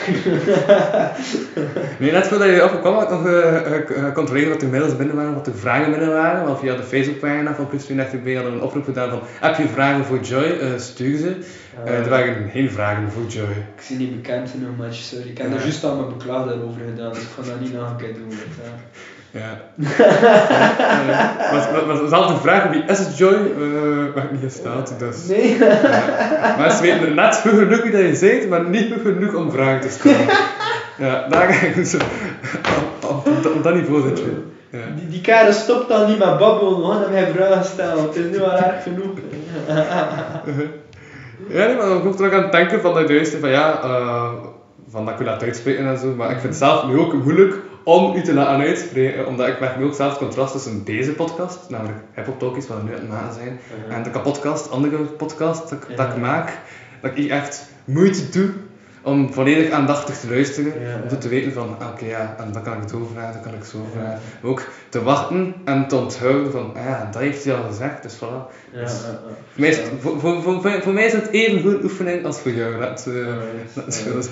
Ik denk dat het ook een contrast is tussen je, je eerste podcast, de K-podcast, was Mhm. meer komisch en meer gericht Mhm. op het gesprek voeren. Was, eh, die is er nog altijd, Ja. dus allee, toch voor. Sorry, excuseer. Het is meer gericht op, op een dialoog voeren. En ik heb de indruk dat, dat dit echt meer zo een, een interviewachtige format heeft. Dat je Mhm. mensen uitnodigt en dat je dan... Je, allee, je stelt ook vragen, dus je krijgt een antwoord op de vraag dat je stelt. En dus allee, het, is, het is een ander soort dialoog dat je openmaakt. ja. Voilà, dat is echt wel redelijk meta. Eh, wat we nu aan het doen zijn, we zijn aan het vertalen in een podcast over de podcast. Eh, dus we zijn bijna meta bezig. Eh, daarom denk ik, misschien toch tijd is voor de volgende vraag. Want ik heb ook nog, ja, Echt zes pagina's. Nee, nee, maar ik zeg het, ik heb, ik heb zes pagina's, maar het ding dat ik heb opgeschreven zijn net het ding dat hij ook hebt gezegd. Zoals overal in het land bekend, maar niet op eigen bodem. Zulke dingen. Ja, Eh, zeker weten. Zeker weten.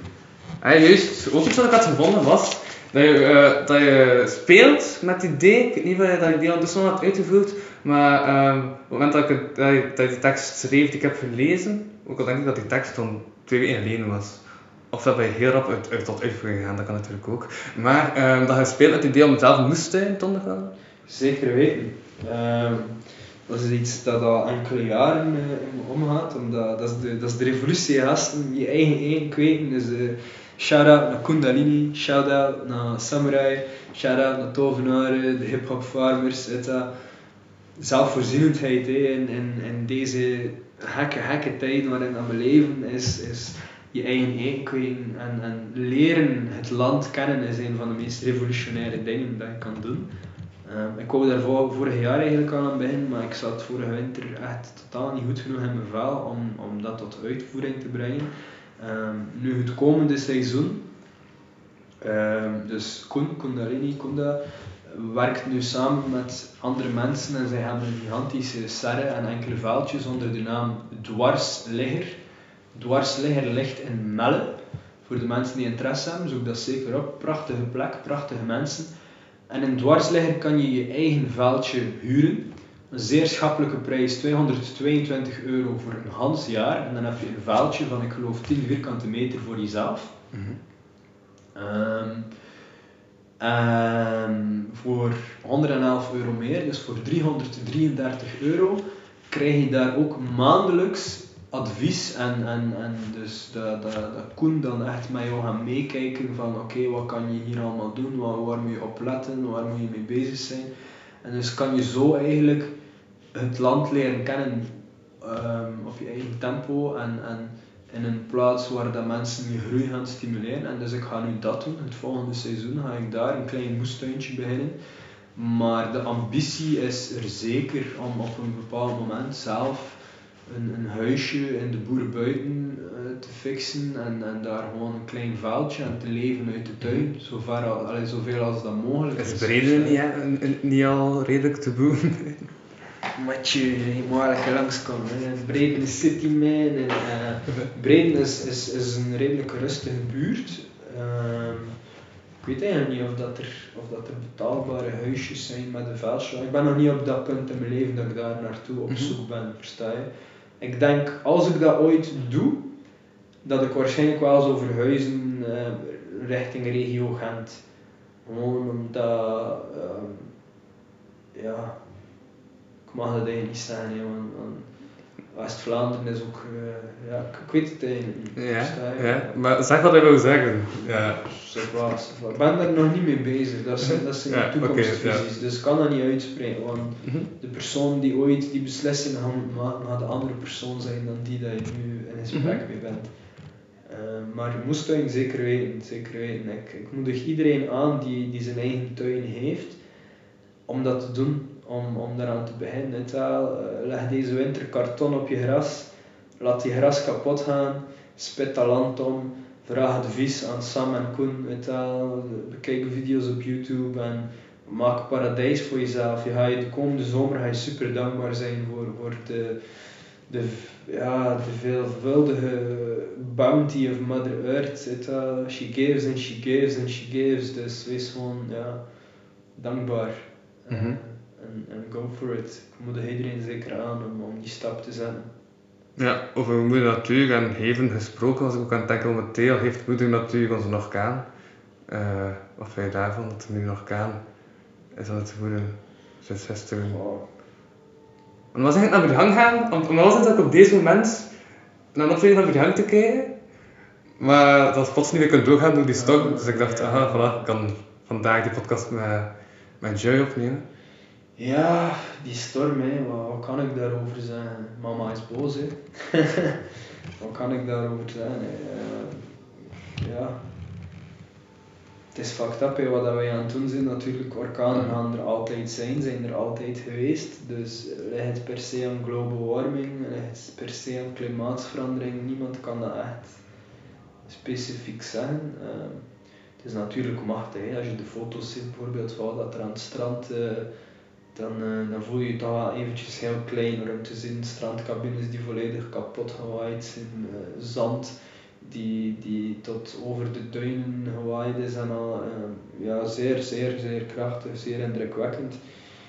Ja, moeder natuur is heel, zeer mooi, zeer zacht, maar is ook zeer hard, zeer bruut. eh, ja, moeten er, eh, moeten er zorg voor dragen, hè, nu dat we nog kunnen. We kunnen nog heel veel doen. En op dit moment is het nog te redden hoor. Op dit moment kunnen we echt nog.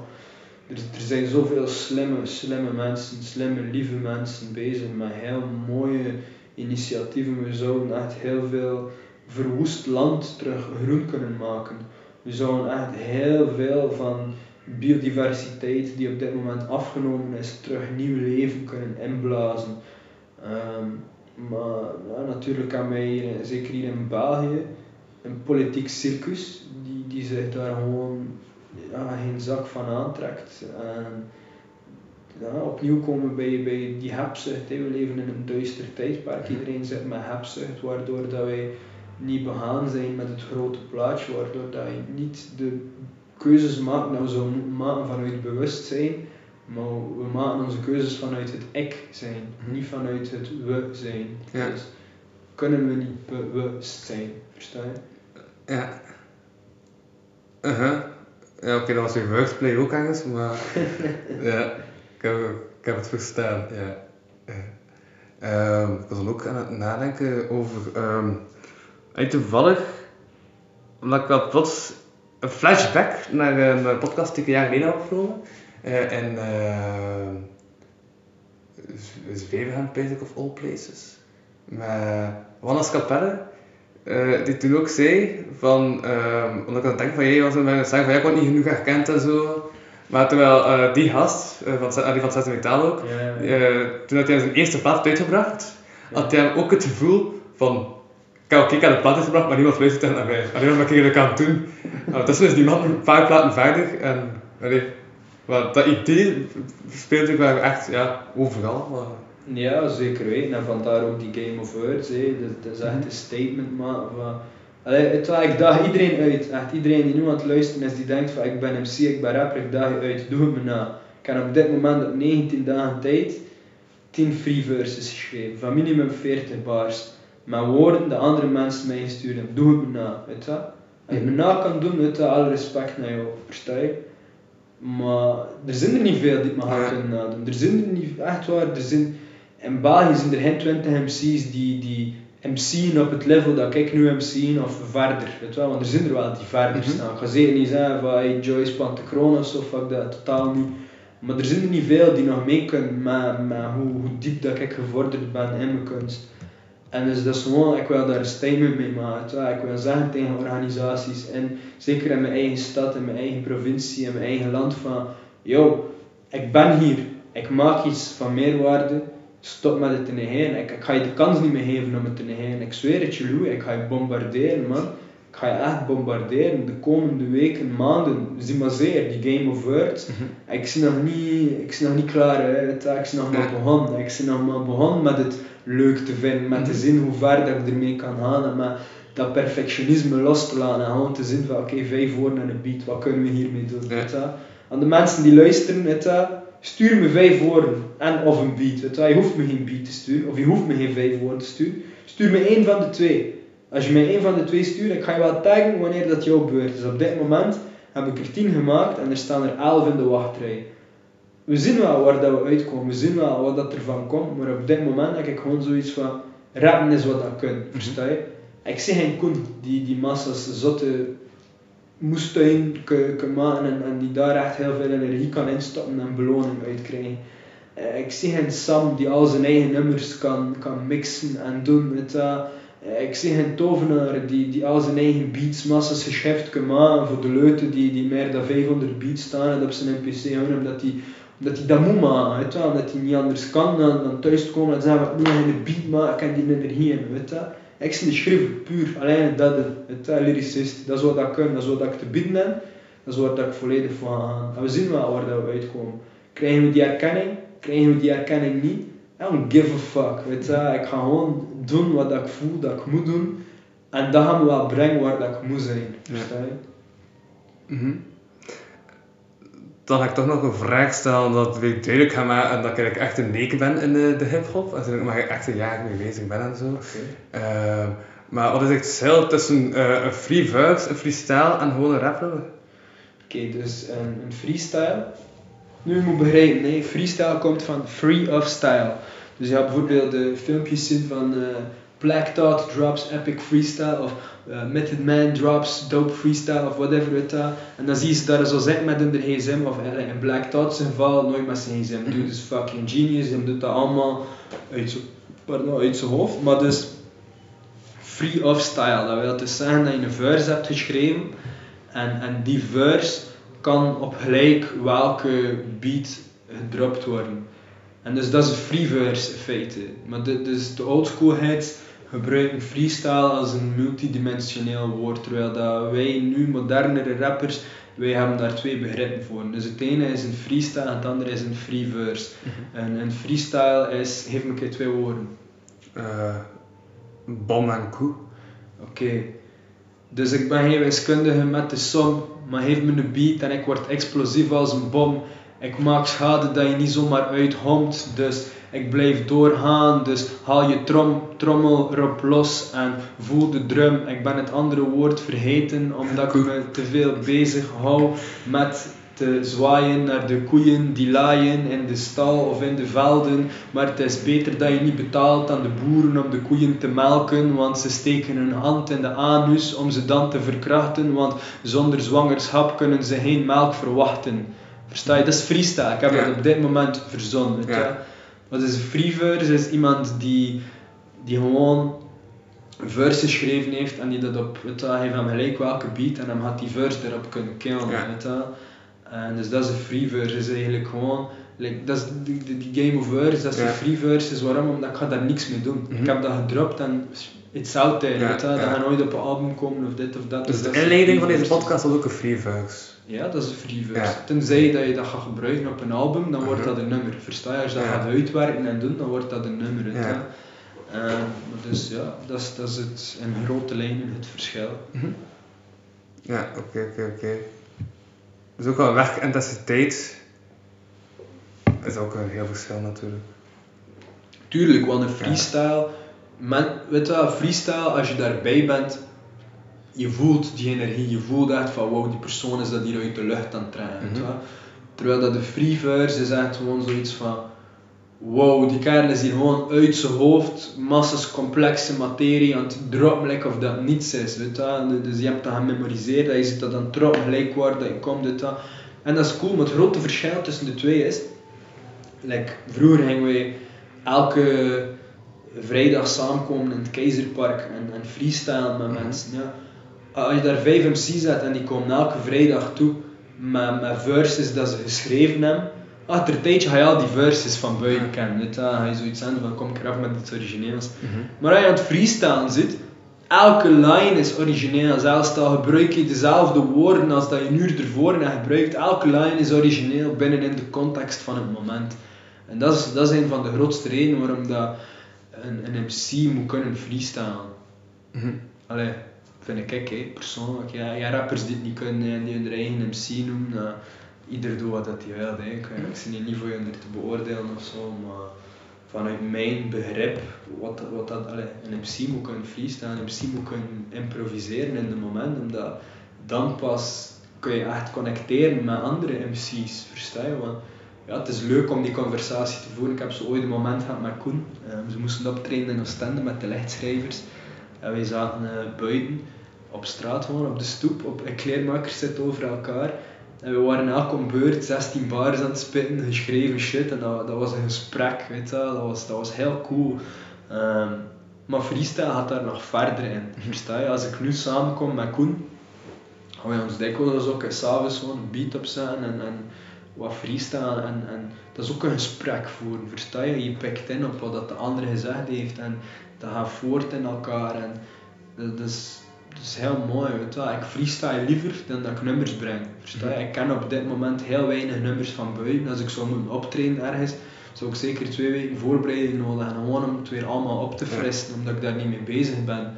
Maar gelijk waar dat komt, als er een beat aan het spelen is en er zijn andere MC's, weet je, ik ga freestylen, versta je? En, en dat gaat op, op een redelijk niveau zijn. Dat, het is zover gekomen als ik in brede freestyle cijfers organiseer met zo jongere gasten en ook wel wat oudere kerels, mm toestanden. Ehm, dat achter dat ik freestyle gedaan heb, dat die gasten mij aan de vuur spitten omdat ze, ze voelden, ik had zo te veel de druk van ja, maar achter jongen ik niet, ik ga wel een weet je, omdat ze zo, dus ja, soms ik ook bij een arrogant huis, soms hoor ik nummers van andere rappers en denk ik kijk van kijk, freestyle, dopere shit dan dat, weet je. Ga, ga terug naar je studio en werk er nog wat aan, weet je. Maar, ja, we hebben allemaal bij in ons ego dat we soms, uh, het is al veel dat ik weet dat hij er zit. En dus, oké, van het ding dat me opviel, dat ik niet wist van hoe komt dat, um, we hadden ook al wat de best van Gustav Slam Poetry, maar het beeld dat in mijn hoofd altijd zit, was, was ergens ook wel bevreemdend of zo. Want had dus uh, Marianders, Martijn en hij die jury waren.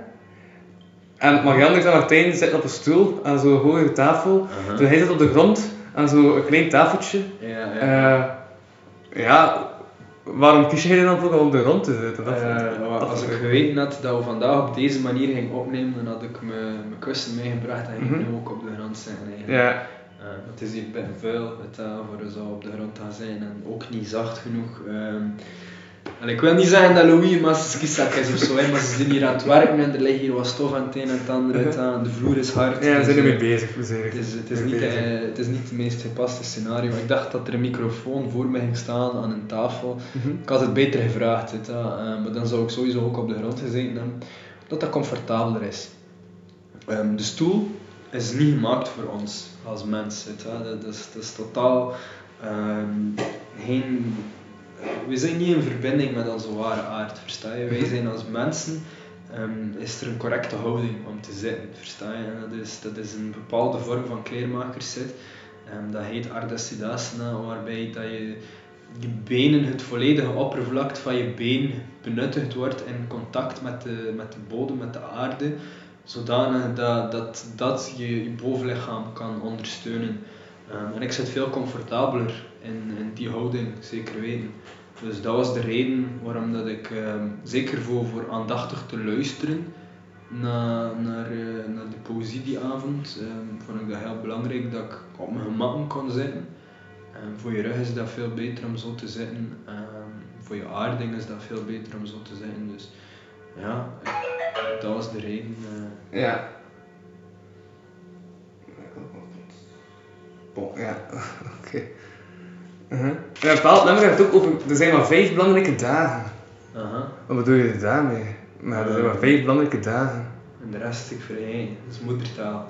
Ja. Eh, vijf belangrijke dagen. Dus één heb ik daar juist gehad, de dag waarop dat mijn vader overleden is. Mhm. Op het moment dat ik dat geschreven heb, heb ik drie nichtjes en één neefje. Er is ondertussen al een neefje bijgekomen. Eh, maar dus, dat zijn de vijf belangrijke dagen. Dus de, de vier dagen waarop dat er een nieuw leven in onze familie bijgekomen is. Ja. En eh, de ene dag waarop dat er een belangrijk leven ons ontnomen geweest is. Mhm. Eh, er zijn ondertussen nog twee andere belangrijke dagen bijgekomen. Dat zijn de dagen waarop dat mijn twee handjes overleden zijn, eh, Mhm. vorig jaar. Eh, dus moest ik dat nu schrijven, dan zou ik zeggen acht belangrijke dagen en de rest ik vergeten. Eh, maar ja, dat is het leven. Hè. Dus dat zijn, Mhm. eh, dat zijn die vijf belangrijke dagen. Ja, dus de belangrijke dagen hangen in die definitie vast met oud en nieuw belangrijk leven. Goh, eh, eerder, het zijn dingen dat je niet gaat vergeten, Ja. versta je? Mhm. De, de laatste keer dat je, dat je iemand ziet, je gaat dat niet vergeten. De eerste keer dat je iemand in je handen krijgt, je, gaat dat niet vergeten, versta je? Dat zijn niet mijn kindjes, maar ja, zeker die van mijn broer, ik zie ze elke dag, weet ik, ik hou zielsveel van hen, versta je? Dat, dat is, dat is, een, een onmisbaar deel uit mijn leven. Dus de dag dat zij aan onze familie geschonken geweest zijn, is, is een superbelangrijke dag. Weet. Er zijn nog belangrijke dagen, weet je wel. er zijn nog dagen dat ik niet vergeten ben. Maar op dat moment wou ik gewoon bij die statement Ja. maken, wel. Like Of dat je zegt, oud en nieuw, het leven, hè, het leven en de dood. Dat zijn, dat zijn eigenlijk ja, de twee belangrijkste, eigenlijk het belangrijkste aspect van ons leven is dat leven en dood staan verbonden aan elkaar. Weet je. wel. We moeten dat ook accepteren en we gaan allemaal doodgaan. Dus als je aan het luisteren ziet dat je peest dat morgen beloofd is, je peest dat je bij 100 jaar nog gaat kunnen rondlopen met de kar en, eh, en een saftje gewoon, denk ik met je, weet je. Je zou morgen onder een auto liggen. En het is niet dat je dat toewens, nee, weet je. wel. moest kunnen, ik zou je zegenen met een lang leven. Maar eh, we moeten er allemaal vrede mee maken dat we gaan, we gaan sterven op een dag. Weet. En wanneer dat, dat iemand sterft of wanneer dat iemand geboren is, dat zijn momenten dat we daar echt wel bij stilstaan van wow, het leven is echt is, is kostbaar en is kwetsbaar. En als je een klein babytje in je handen hebt, dan besef je van, wel, ik heb nu niezen en ik laat hem vallen, Mhm. is, is, is babymoes. Ja. En dat gaat niet meer leven, Mhm. versta je het? Of, of dat echt wel enorme schade veroorzaken. En, dus dat is iets heel delicaat, iets heel fragiel. En beste dat we kunnen doen is, als dat we wakker worden s'avonds, dankbaar zijn van merci dat ik nog een dag mag leven. Zelfs dat suk het leven, zelfs dat lekker baren moeilijk, merci dat ik hier toch nog een dag mag zien om erdoor te gaan en om, om, om deze reis te ervaren. Versta je? Mhm. Ja. Eh, en ik heb echt het ding uit je tracks gehaald. Het is baren cool dat je Dat dat dacht ik. gedaan hebt, maar ik Ja. schrijf er veel om iets aan. Mhm. Bij eh, versleutelde dingen en dat is dan wel leuk als ik dat een keer kan uitleggen aan iemand van "Oh, dat is wat ik daarmee bedoelde. Mhm. Dus, eh, Ja, is- Zo een van de dingen die ik las zijn peuter, maar in zijn maag een parasiet. In feite moest ik hier nu zes niet meer zien. Oké, dus als ik twee jaar was, ben ik Mhm. met mijn ouders naar India geweest en ik ben een parasiet opgelopen. Ehm, en dus ik ben heel ziek geweest daarvan. Ik heb daar nu nog altijd eh, een probleem mee in mijn darmen en in mijn maag. Ehm allee, probleem mee. Ik heb gewoon een heel gevoelige organenstelsel aan overgehouden. Maar dus op dat moment, eh, ze dachten dat ik leukemie had. Mhm. Ehm, en ik heb dat eigenlijk amper overleefd op dat moment. Eh, dus allee, als ik niet bij, bij de, de dokter dat ik toen terecht ben gekomen, ben terechtgekomen, is er een grote kans dat ik niet meer had geleefd. Weet je, dat, ik dat, dat ik dat niet had overleefd, dat ik waarschijnlijk mijn derde of mijn vierde verjaardag nooit zou gezien hebben.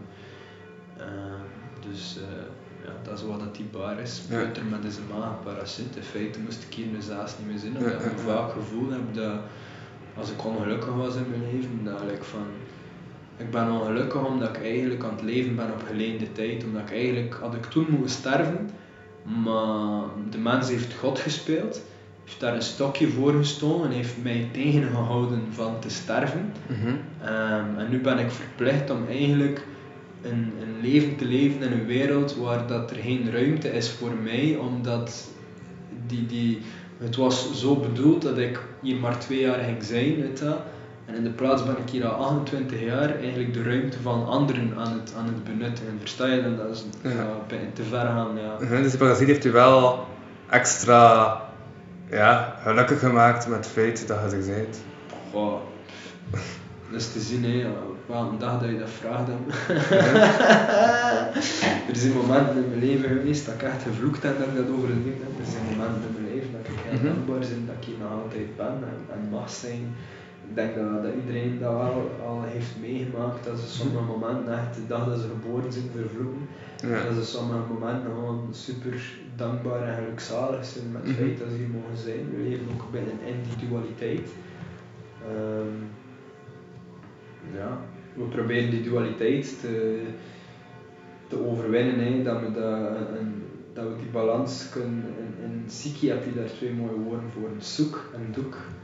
Dus zoek is, is geluk, is blijdschap, is alles dat gelukzalig is. En, en doek is, is verdriet, is miserie, is alles dat, dat ongelukkig is. En dus we proberen een balans te vinden. Eerst en vooral proberen we een balans te vinden tussen die twee. Zodanig dat we niet, zeker niet te veel in die doek terechtkomen. Maar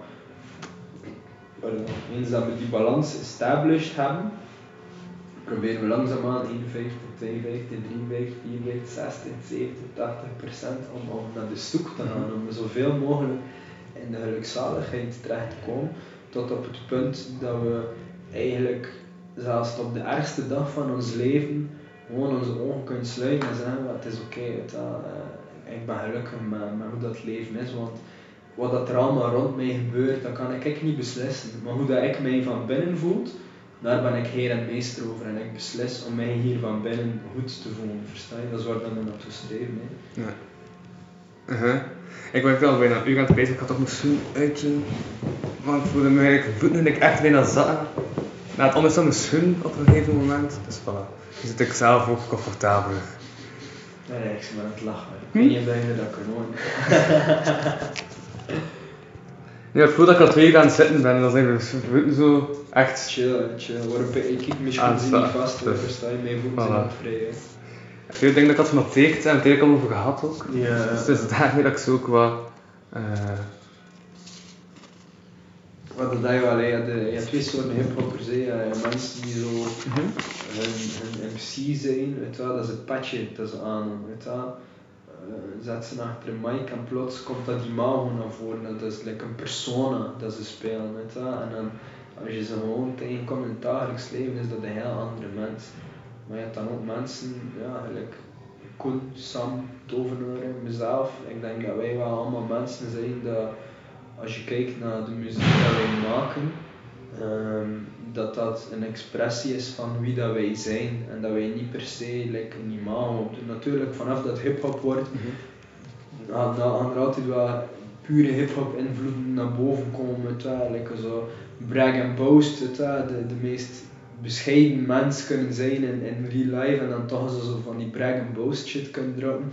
Dat ga je altijd wel hebben, maar ik denk in essentie dat, allee, toch zeker bij mezelf durf ik wel zeggen dat Infinite Joy en Joy Sing, dat dat twee, die twee zijn één dezelfde entiteit, versta je? Terwijl dat, ik ken wel mensen zo, dat hun MC-persona en hun echte persoonlijkheid, dat dat twee volledig andere werelden zijn. Dus als je dan ja, één vraag stelt, dan is het normaal dat er andere ook beantwoord worden, omdat het allemaal cohesie heeft, dit dan allemaal vast aan elkaar. Ja, ik heb nog één quote gevonden ergens tussen mijn notulen. Eh, namelijk, spijt komt afstand te laten, vraag het aan mijn vader, vraag het aan de traan dat hij toen heeft gelaten. En de enigste avond dat ik hem ooit dronken zagen, vraag het aan deen dat je troost heb je donkere dagen. Oké, spit komt dat aan te keer.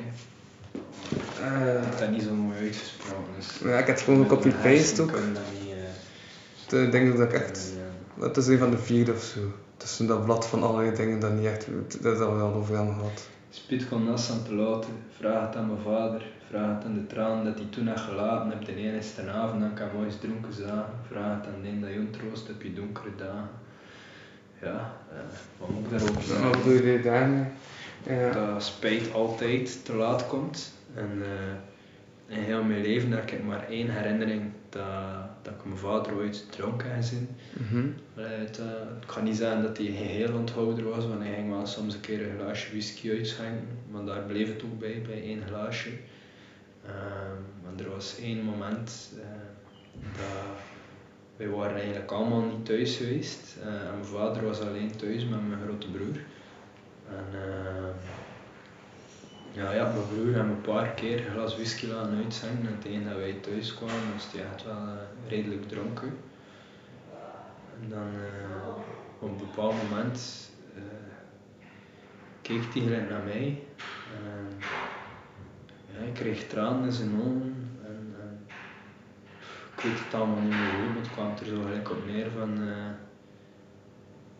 ja, dat hij, dat hij like, spijt had voor, voor het leven dat hij mij gegeven had of zo. Ja, dat hij like, spijt had dat, dat allee, ik had niet altijd gemakkelijk gehad hè, als ik jonger was met uh, ondertussen weet ik dat ik ben hypersensitief ben en dat ik dan heel moeilijk kon omgaan met bepaalde normen eh, binnen in het schoolsysteem, bepaalde gedragingen van, eh, van klasgenoten en dergelijke.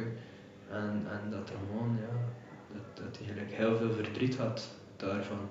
Dus dat, dat er een bepaalde spijt in hem zat. En dus ja, spijt komt altijd te laat, dus vraag het aan hem. Maar je kunt het niet meer vragen aan hem, want de spijt komt te laat. Je kan het niet meer vragen aan de traan dat hij toen had gelaten, want de spijt komt altijd Ja. te laat. Vraag het aan de persoon die jou troost op je donkere dagen. En zij gaan je ook zeggen van, je spijt komt te laat. weet je. Ja, ja, ja. En, en, en dus ja, dat is, dat, is, dat is ook een Vlaams gezegd, die spijt komt altijd te laat. En Mhm. dat was een manier voor, voor dat binnen in te kleuren binnen het, het rijmschema aan de hand van, van eh, realiteitservaringen. Ja, oké. Ik denk dat, ja, dat we wel alles hebben besproken. We hebben besproken veel.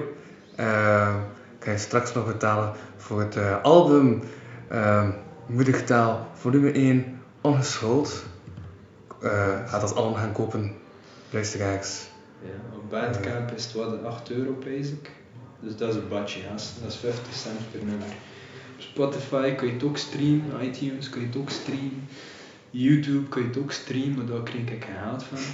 Ehm, je kunt ook op de webshop ehm, Infinite Joy Big Cartel. eh, Juist. kun je ook Ik, ik heb toch nog een vraag, Ja. wat ik met realiseren. Je hebt ooit truien gemaakt. ja. Komen ooit terug truien? Eh, komen er terug truien? Eh, ja, maar ehm, dus ik was van plan om dat te doen via iemand dat ik ken, eh, de Mhm. vrouw van een goede maat van me. Maar eh, omdat dat is heel hoog kwalitatief, dus zij- de truien dat zij verkoopt zijn ehm, allemaal ehm, ecologisch en economisch verantwoord. Dus dat is fair trade, dat is vegan. Ehm, heel goede kwaliteit. Haar drukwerk is ook heel hoogwaardige kwaliteit, omdat dat niet via de klassieke zeefdruk is, maar zij moeten allemaal met de hand doen. Ehm, en dus dat komt enorm prijzig uit, tot op het punt dat het eigenlijk gewoon financieel niet rendabel is voor mij om, daar, ehm, om daarin te investeren, versta je? Dus goh, dat zit nu een beetje op pauze om daarmee bezig te zijn. Ook gewoon ja, vanwege corona. Ik kan niet gaan optreden, dus ik kan ook niet. De meeste van mijn truien en al heb ik verkocht op. op allee, je hebt altijd zo die initiële burst online van mensen die je willen supporten. Een keer dat dat voorbij is, de, de overschotten, dan raak je alleen maar kwijt door het, dat, ehm, in de mensen in hun gezicht te duwen van hey, coole muziek, hey, merci met je kunt cd kopen, weet je zo. Je moet bij Ja. zo'n versta je, maar ehm, en zo kregen we wel het een en het ander verkocht. Ehm, dus momenteel is dat niet echt aan de orde. Mhm.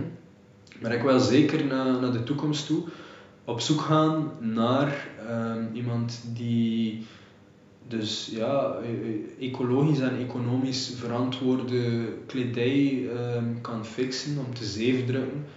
Ehm, die dat ook eh, betaalbaar kan doen. Om dan mijn logo en dergelijke terug op te gaan eh, printen. Maar ik heb ook een ander idee, dat ik al een tijdje mee speel. En dat zijn citaten dat ik zelf geschreven heb. Eh, Ik ga gewoon eentje delen. weet je wel. Eh, de rest ga ik nog eh, voor mezelf ja, houden. maar dat zijn ehm, citaten dat ik zelf geschreven heb om, ehm, om op t-shirts te laten drukken, Mhm. Zodanig dat ik dat eh, kan verkopen. Ik ben er nu over aan het kijken. Ehm, En citaten uit uw nummers of citaten? Mm, niet noodzakelijk. Ehm, dus bijvoorbeeld iets om op het trui te zetten. Think less, love more, eat less, live more. Het is heel Ja. simpel, maar gewoon zoiets. Ehm, ja, eh, het was eigenlijk begonnen omdat ik, ik had een Facebook status gemaakt waarin ik zei van eh, ehm, iets zei over hoe dat we stemmen en dergelijke. En dat ik zei van the way we spend speaks louder than the way we talk. Dat, Mhm. dat stond daartussen. Dus Ja. de manier dat we uitgeven ehm, spreekt luider dan de manier waarop dat we effectief spreken. Ehm, en een vriendin van mij, Licio, dus eh, ik heb daar net ook over verteld, zij reageerde op die status van wij moeten dat op een trui hebben, of op een t-shirt. En eh, dan zei ik dat tegen haar, van dat is eigenlijk geen slecht idee. En zij zei tegen mij van ja, er zijn nog veel quotes dat je schrijft soms, dat wel cool zouden zijn daarop. En dan ben ik dat een keer beginnen overlopen, ehm Mhm. mijn oude posts afgelopen en dergelijke. En dan zo het een en het ander. Ik heb toch een lijstje van denk ik zo'n Ja. tiental dingen Oké. dat ik, eh, dat ik graag zou willen op, op truien en op t-shirts laten drukken. Ehm, ja, het is, het is allemaal een investering, oké. En, en krijg je je geld er terug uit, ja of nee? Zo heb ik in de tijd ehm, One Mic Stand opgericht en heb ik dat gefinancierd met, met truien en t-shirts. En dus ehm, ik heb alle winst eigenlijk al opgebruikt om die edities van toen te financieren. Mhm. En ik heb nog heel wat t-shirts liggen thuis die, die niet verkocht zijn. Dus dat eigenlijk, ja, mijn geld zit daar nog in. Versta je? Er, er ligt daar nog een paar honderd euro aan t-shirts. En, en allee, dat ligt allemaal mooi in plastic bang, vrij van stof en zo. Dus, dus daar moet je niet mee in zijn. Maar die dus gewoon, ja, die niet meer aan de man komen. Dus Ja. ook wel, allee, ik ben aan het denken, hoe kan ik dat voorzichtig genoeg doen Mhm. voor mezelf. Ehm, en hoe kan ik dat ook doen op een manier, want gelijk nu bijvoorbeeld, de, toen was ik daar niet zo bewust mee bezig. Dat is ondertussen ook al, al drie jaar geleden of zo. Ehm, en allee, in die t-shirt staat er dan zo Made in Haiti en dan voel ik me echt fucked up. Dat ik zo, ja, maar ja, had ik eh, gaan kijken naar al de kleren in je kleerkast en maar je veel dingen vinden die gemaakt zijn in, in eigenlijk landen Mhm. die, ja, wij noemen dat dan arme landen. Hè. En dat is, dat is zo fucked up dat wij die landen arm noemen. Want die, die landen zijn niet arm. Wij houden de bevolking arm omdat wij daar de, de, de grondstoffen gaan, gaan outsourcen. En omdat wij die mensen arm houden. Wij hebben hier vakbonden. Weet je, like, daar remst niet, versta je? Daar, daar is er geen organisatie die opkomt voor hun rechten in, in zulke landen. Zo je noemt dat arme landen, maar eigenlijk zijn dat veel rijkere landen dan ons. Eigenlijk zijn wij arm. En binnen een paar jaar, like, nu kun je dat dan zien, maar binnen een tiental jaar ga je zien dat China is nooit arm geweest. Wij hebben China proberen arm te houden.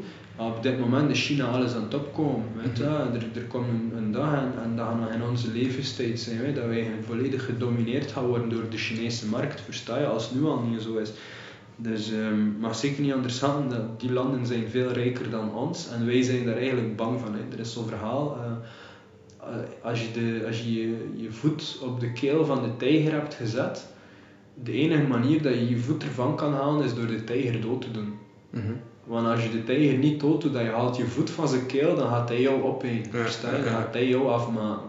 Mhm. Dus op dit moment zijn wij als westerse samenleving met onze voet op de keel van heel wat onderontwikkelde landen gezet. En, en wij zijn heel bang om onze voet daarvan te halen. En beetje per beetje is die voet los aan het komen. je. Mhm. en, en op een dag gaan ze zich losbreken. En wij zijn heel bang van één iets, en dat is dat, dat die mensen even cru en ongevoelig gaan zijn als dat wij geweest zijn. Ja. Daar zijn wij bang van.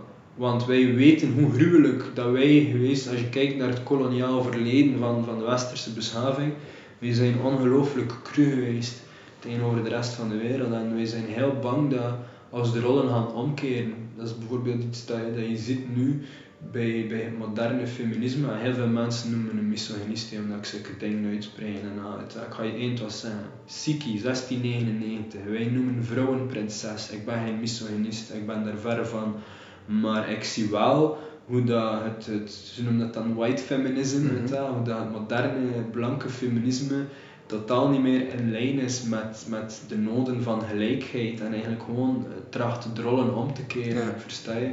Ehm, van de week op Netflix, ik, een keer- ik Netflix omgedaan, er is nu zo'n nieuwe Sherlock Holmes film ehm, van, van zijn kleine zus, World's Better Detective, weet je wel? Dus het gaat niet om we willen gelijk zijn, het gaat om wij willen beter zijn, weet je wel, versta je? En dat, dat is iets dat, dat in elke onderdrukte vorm van, van gemeenschap komt dan naar boven, dat eigenlijk willen we niet gelijk zijn, eigenlijk willen we beter zijn dan de ander.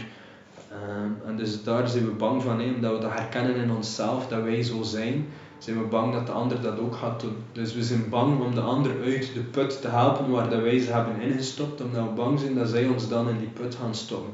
Daarom dat zoveel mannen erop botsen om, om, om vrouwen te helpen. Daarom dat zoveel blanken erop botsen om eh, tegen racisme in te gaan. Omdat ze bang zijn dat van eens dat we ze op gelijke voet gezet hebben, dan gaat de ander ons naar beneden duwen. Dat is waar de onbewust, Ja. veel mensen denken daar niet op deze manier over na, maar dat is een Mhm. onbewust iets die er zeker in zit, dat we daar bang van zijn. Van, wij hebben nu heel gruwelijk geweest tegen hun voor lange tijd. Als we ze gelijk maken aan ons, dan, dan gaan we daarvoor moeten boeten, versta Ja. je? Dan, dan gaan ze dat op... En dus moeten we die wrok moeten we overstijgen. We moeten in, in een vorm van, van naastenliefde terechtkomen waarin dat we niet meer vasthangen aan die wrok. En dat we gewoon kunnen zeggen van, oké, als ik kijk naar India bijvoorbeeld, de Sikhs, en de Sikhs zijn een heel mooi voorbeeld, omdat ik ben ervan overtuigd dat uh, als de Indische overheid stopt met Sikhs te marginaliseren, als ze stoppen met, met heroïne en alcohol zo zwaar te pushen op de bevolking in Punjab, als ze stoppen met de belastingen zo hoog te houden, als ze ons, onze taal geven binnenin het schoolsysteem, als ze ons eerlijk water- en elektriciteitsvoorzieningen geven. Dat zijn allemaal dingen waarvoor dat, mensen zoals Sant Bindranwale eh, als terrorist zijn afgeschilderd geweest omdat ze daarvoor opkwamen. Als ze ons dat allemaal gaan geven, dan kan ik je garanderen dat de Sikh-gemeenschap één gemeenschap is die geen wraak gaat plegen. Die niet in wraak gaat opgaan. Weet. Dat, maar die, die gaat blij dat ze eindelijk gewoon gelijkgesteld geweest zijn. Dat ze eindelijk gewoon terug governance en sovereignty gekregen hebben over zichzelf. En die daar iets moois van gaan maken. En die meerwaarde gaan zijn voor je natie, voor je continent, voor onze wereld. Die daar meerwaarde. En ik denk dat we echt wel mogen geloven dat wat dat, wat dat geëduceerde vrouwen betreft, dat, dat, dat die mensen een meerwaarde zijn. Als, als wij vrouwen echt als gelijken kunnen gaan zien. Weet wel, wat dat binnen onze samenleving, zeker de generaties die nu aan het komen zijn, de oudere generaties zijn ah, fucked up. Weet wel, maar dat kun je niet meer herstellen. Weet wel. dat, dat is klei. klei als, als, als klei hard geworden is, om Mhm. het dan nog te veranderen van vorm, dan breekt het. Ja. Versta je? Dus, dus je, je moet het gewoon nog kneden wanneer dat nog, nog vers is. Dus de jongere generatie wordt nu gekneed op een manier dat wij veel meer respect hebben voor vrouwen als onze gelijken. Het is ook heel belangrijk om dus ook onze vrouwen te kneden dat zij mannen zien als hun gelijken. En dat ze niet met de mentaliteit opgroeien van mannen hebben ons zo lang onderdrukt, nu moeten wij de rol omkeren, nu moeten wij macht. Weet je wel. Want de, er zijn heel wat boeken geschreven van, van vrouwen uit hoe dat je mannen als een hond kan gebruiken. Ik kan je daar een screenshot van doorsturen dat je er rest mag bij zijn. Dat like, een tiental boeken die, die echt daarop draaien. En ik vind dat heel benauwelijk. Maar pas op, het omgekeerde bestaat ook. Hè. Rouge met zijn, met zijn Bang-series, Mhm. dat zijn dan boeken. eh, Bang in, in, in Amsterdam, Bang in, en Ja, dat hij dan echt gewoon naar, naar, plaatsen gaat in de wereld waar dat hij bezig is met vrouwen te versieren. En, en dus, dus de, die mentaliteit zit er in beide in. Wat ik wou zeggen is dat het gewoon heel belangrijk is dat we naar die naaste liefde gaan. Dat we dus gewoon naar een status komen waar Mhm. we kunnen zien van oké, weet je wel, de andere is even waardig aan ons, de andere heeft evenveel potentieel. De, de, de omhulsel, weet je wel, de capsule waarin dat je zit, we zijn allemaal spirit. Weet je wel. Spiritualiteit is het proces van beseffen dat je een spirit bent, dat je niet je lichaam en je geest bent, maar dat je iets dieper bent dan dat. Dus elk lichaam en elk geest heeft dezelfde potentieel. Weet je?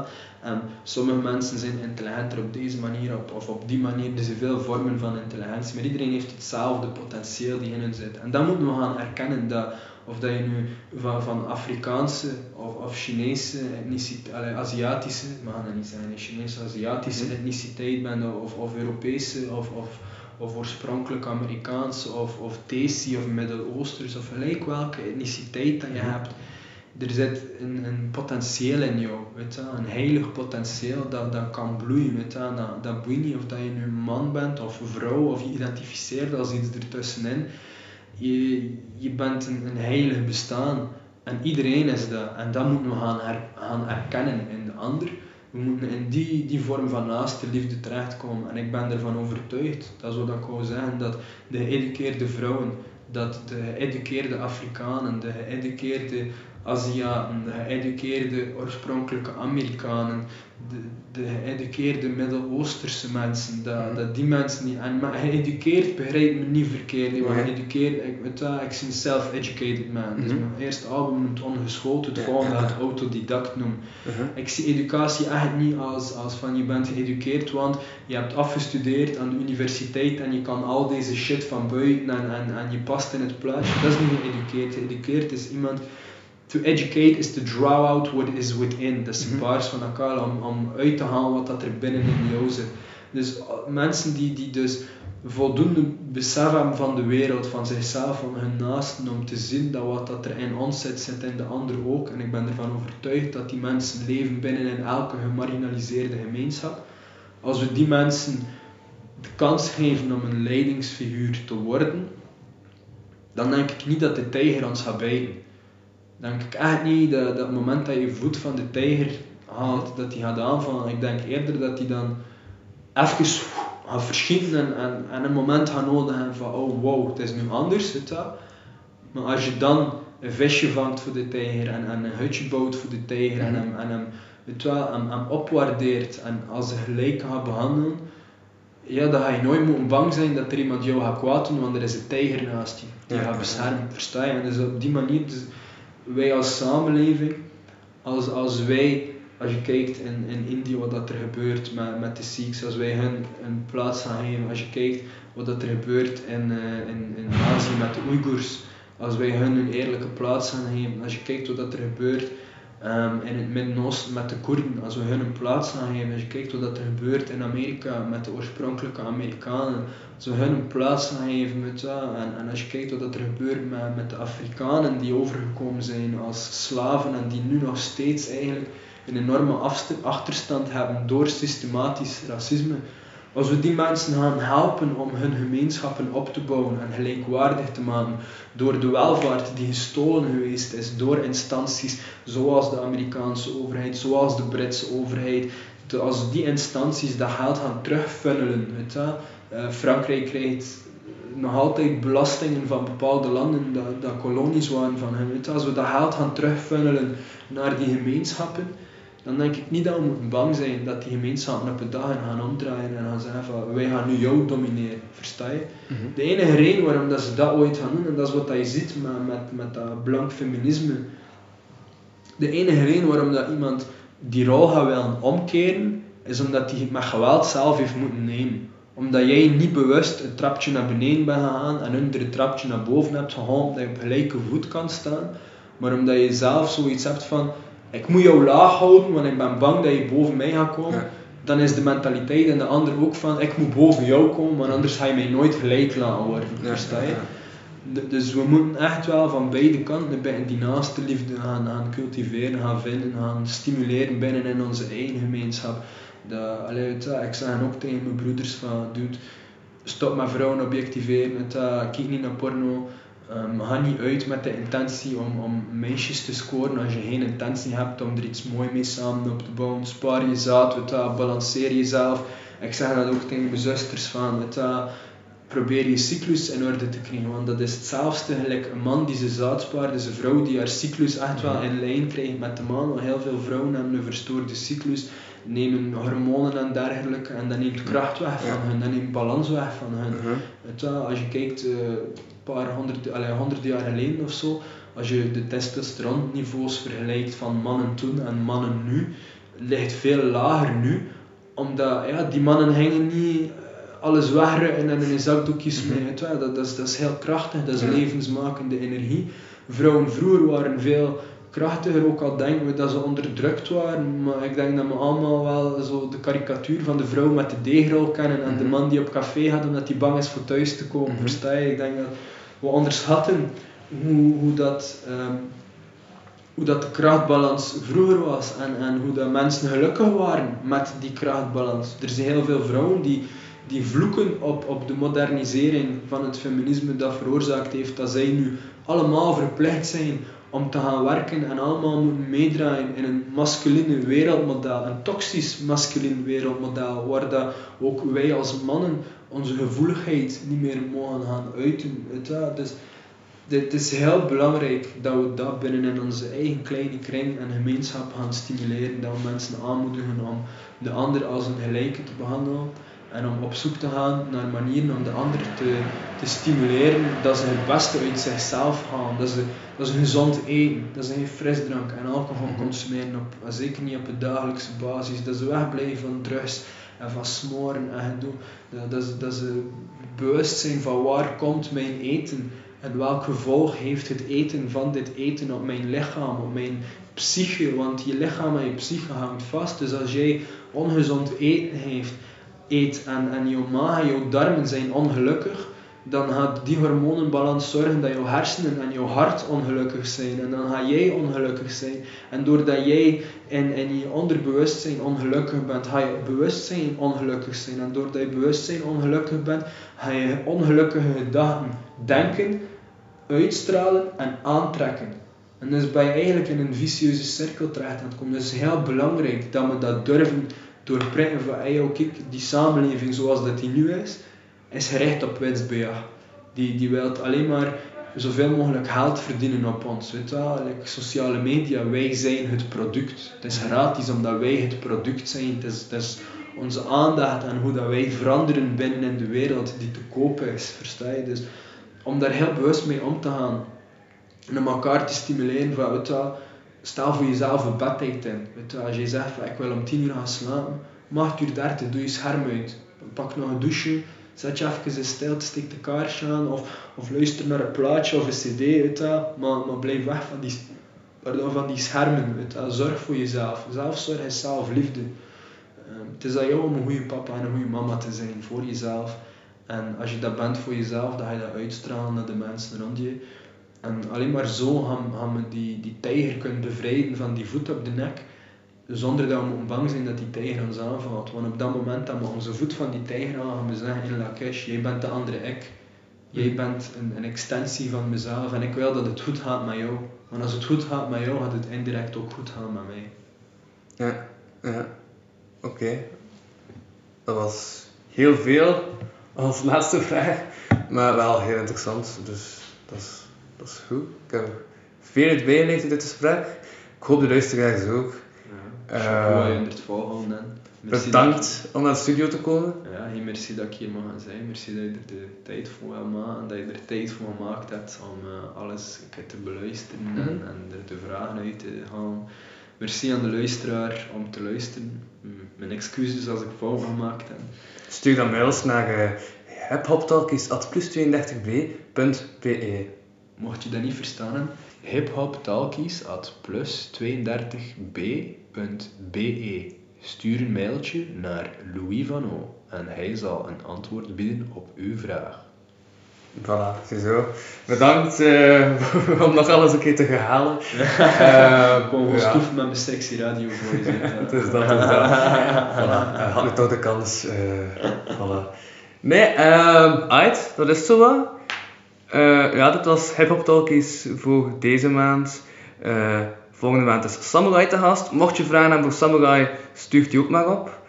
Ehm voilà, ik denk dat ik het voor net heb gezegd.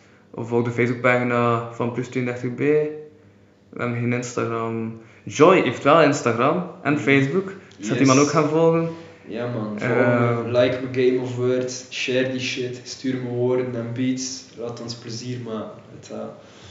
Voilà. Dus tot volgende maand voor een nieuwe aflevering van Hip Hop Talkies. Jeet.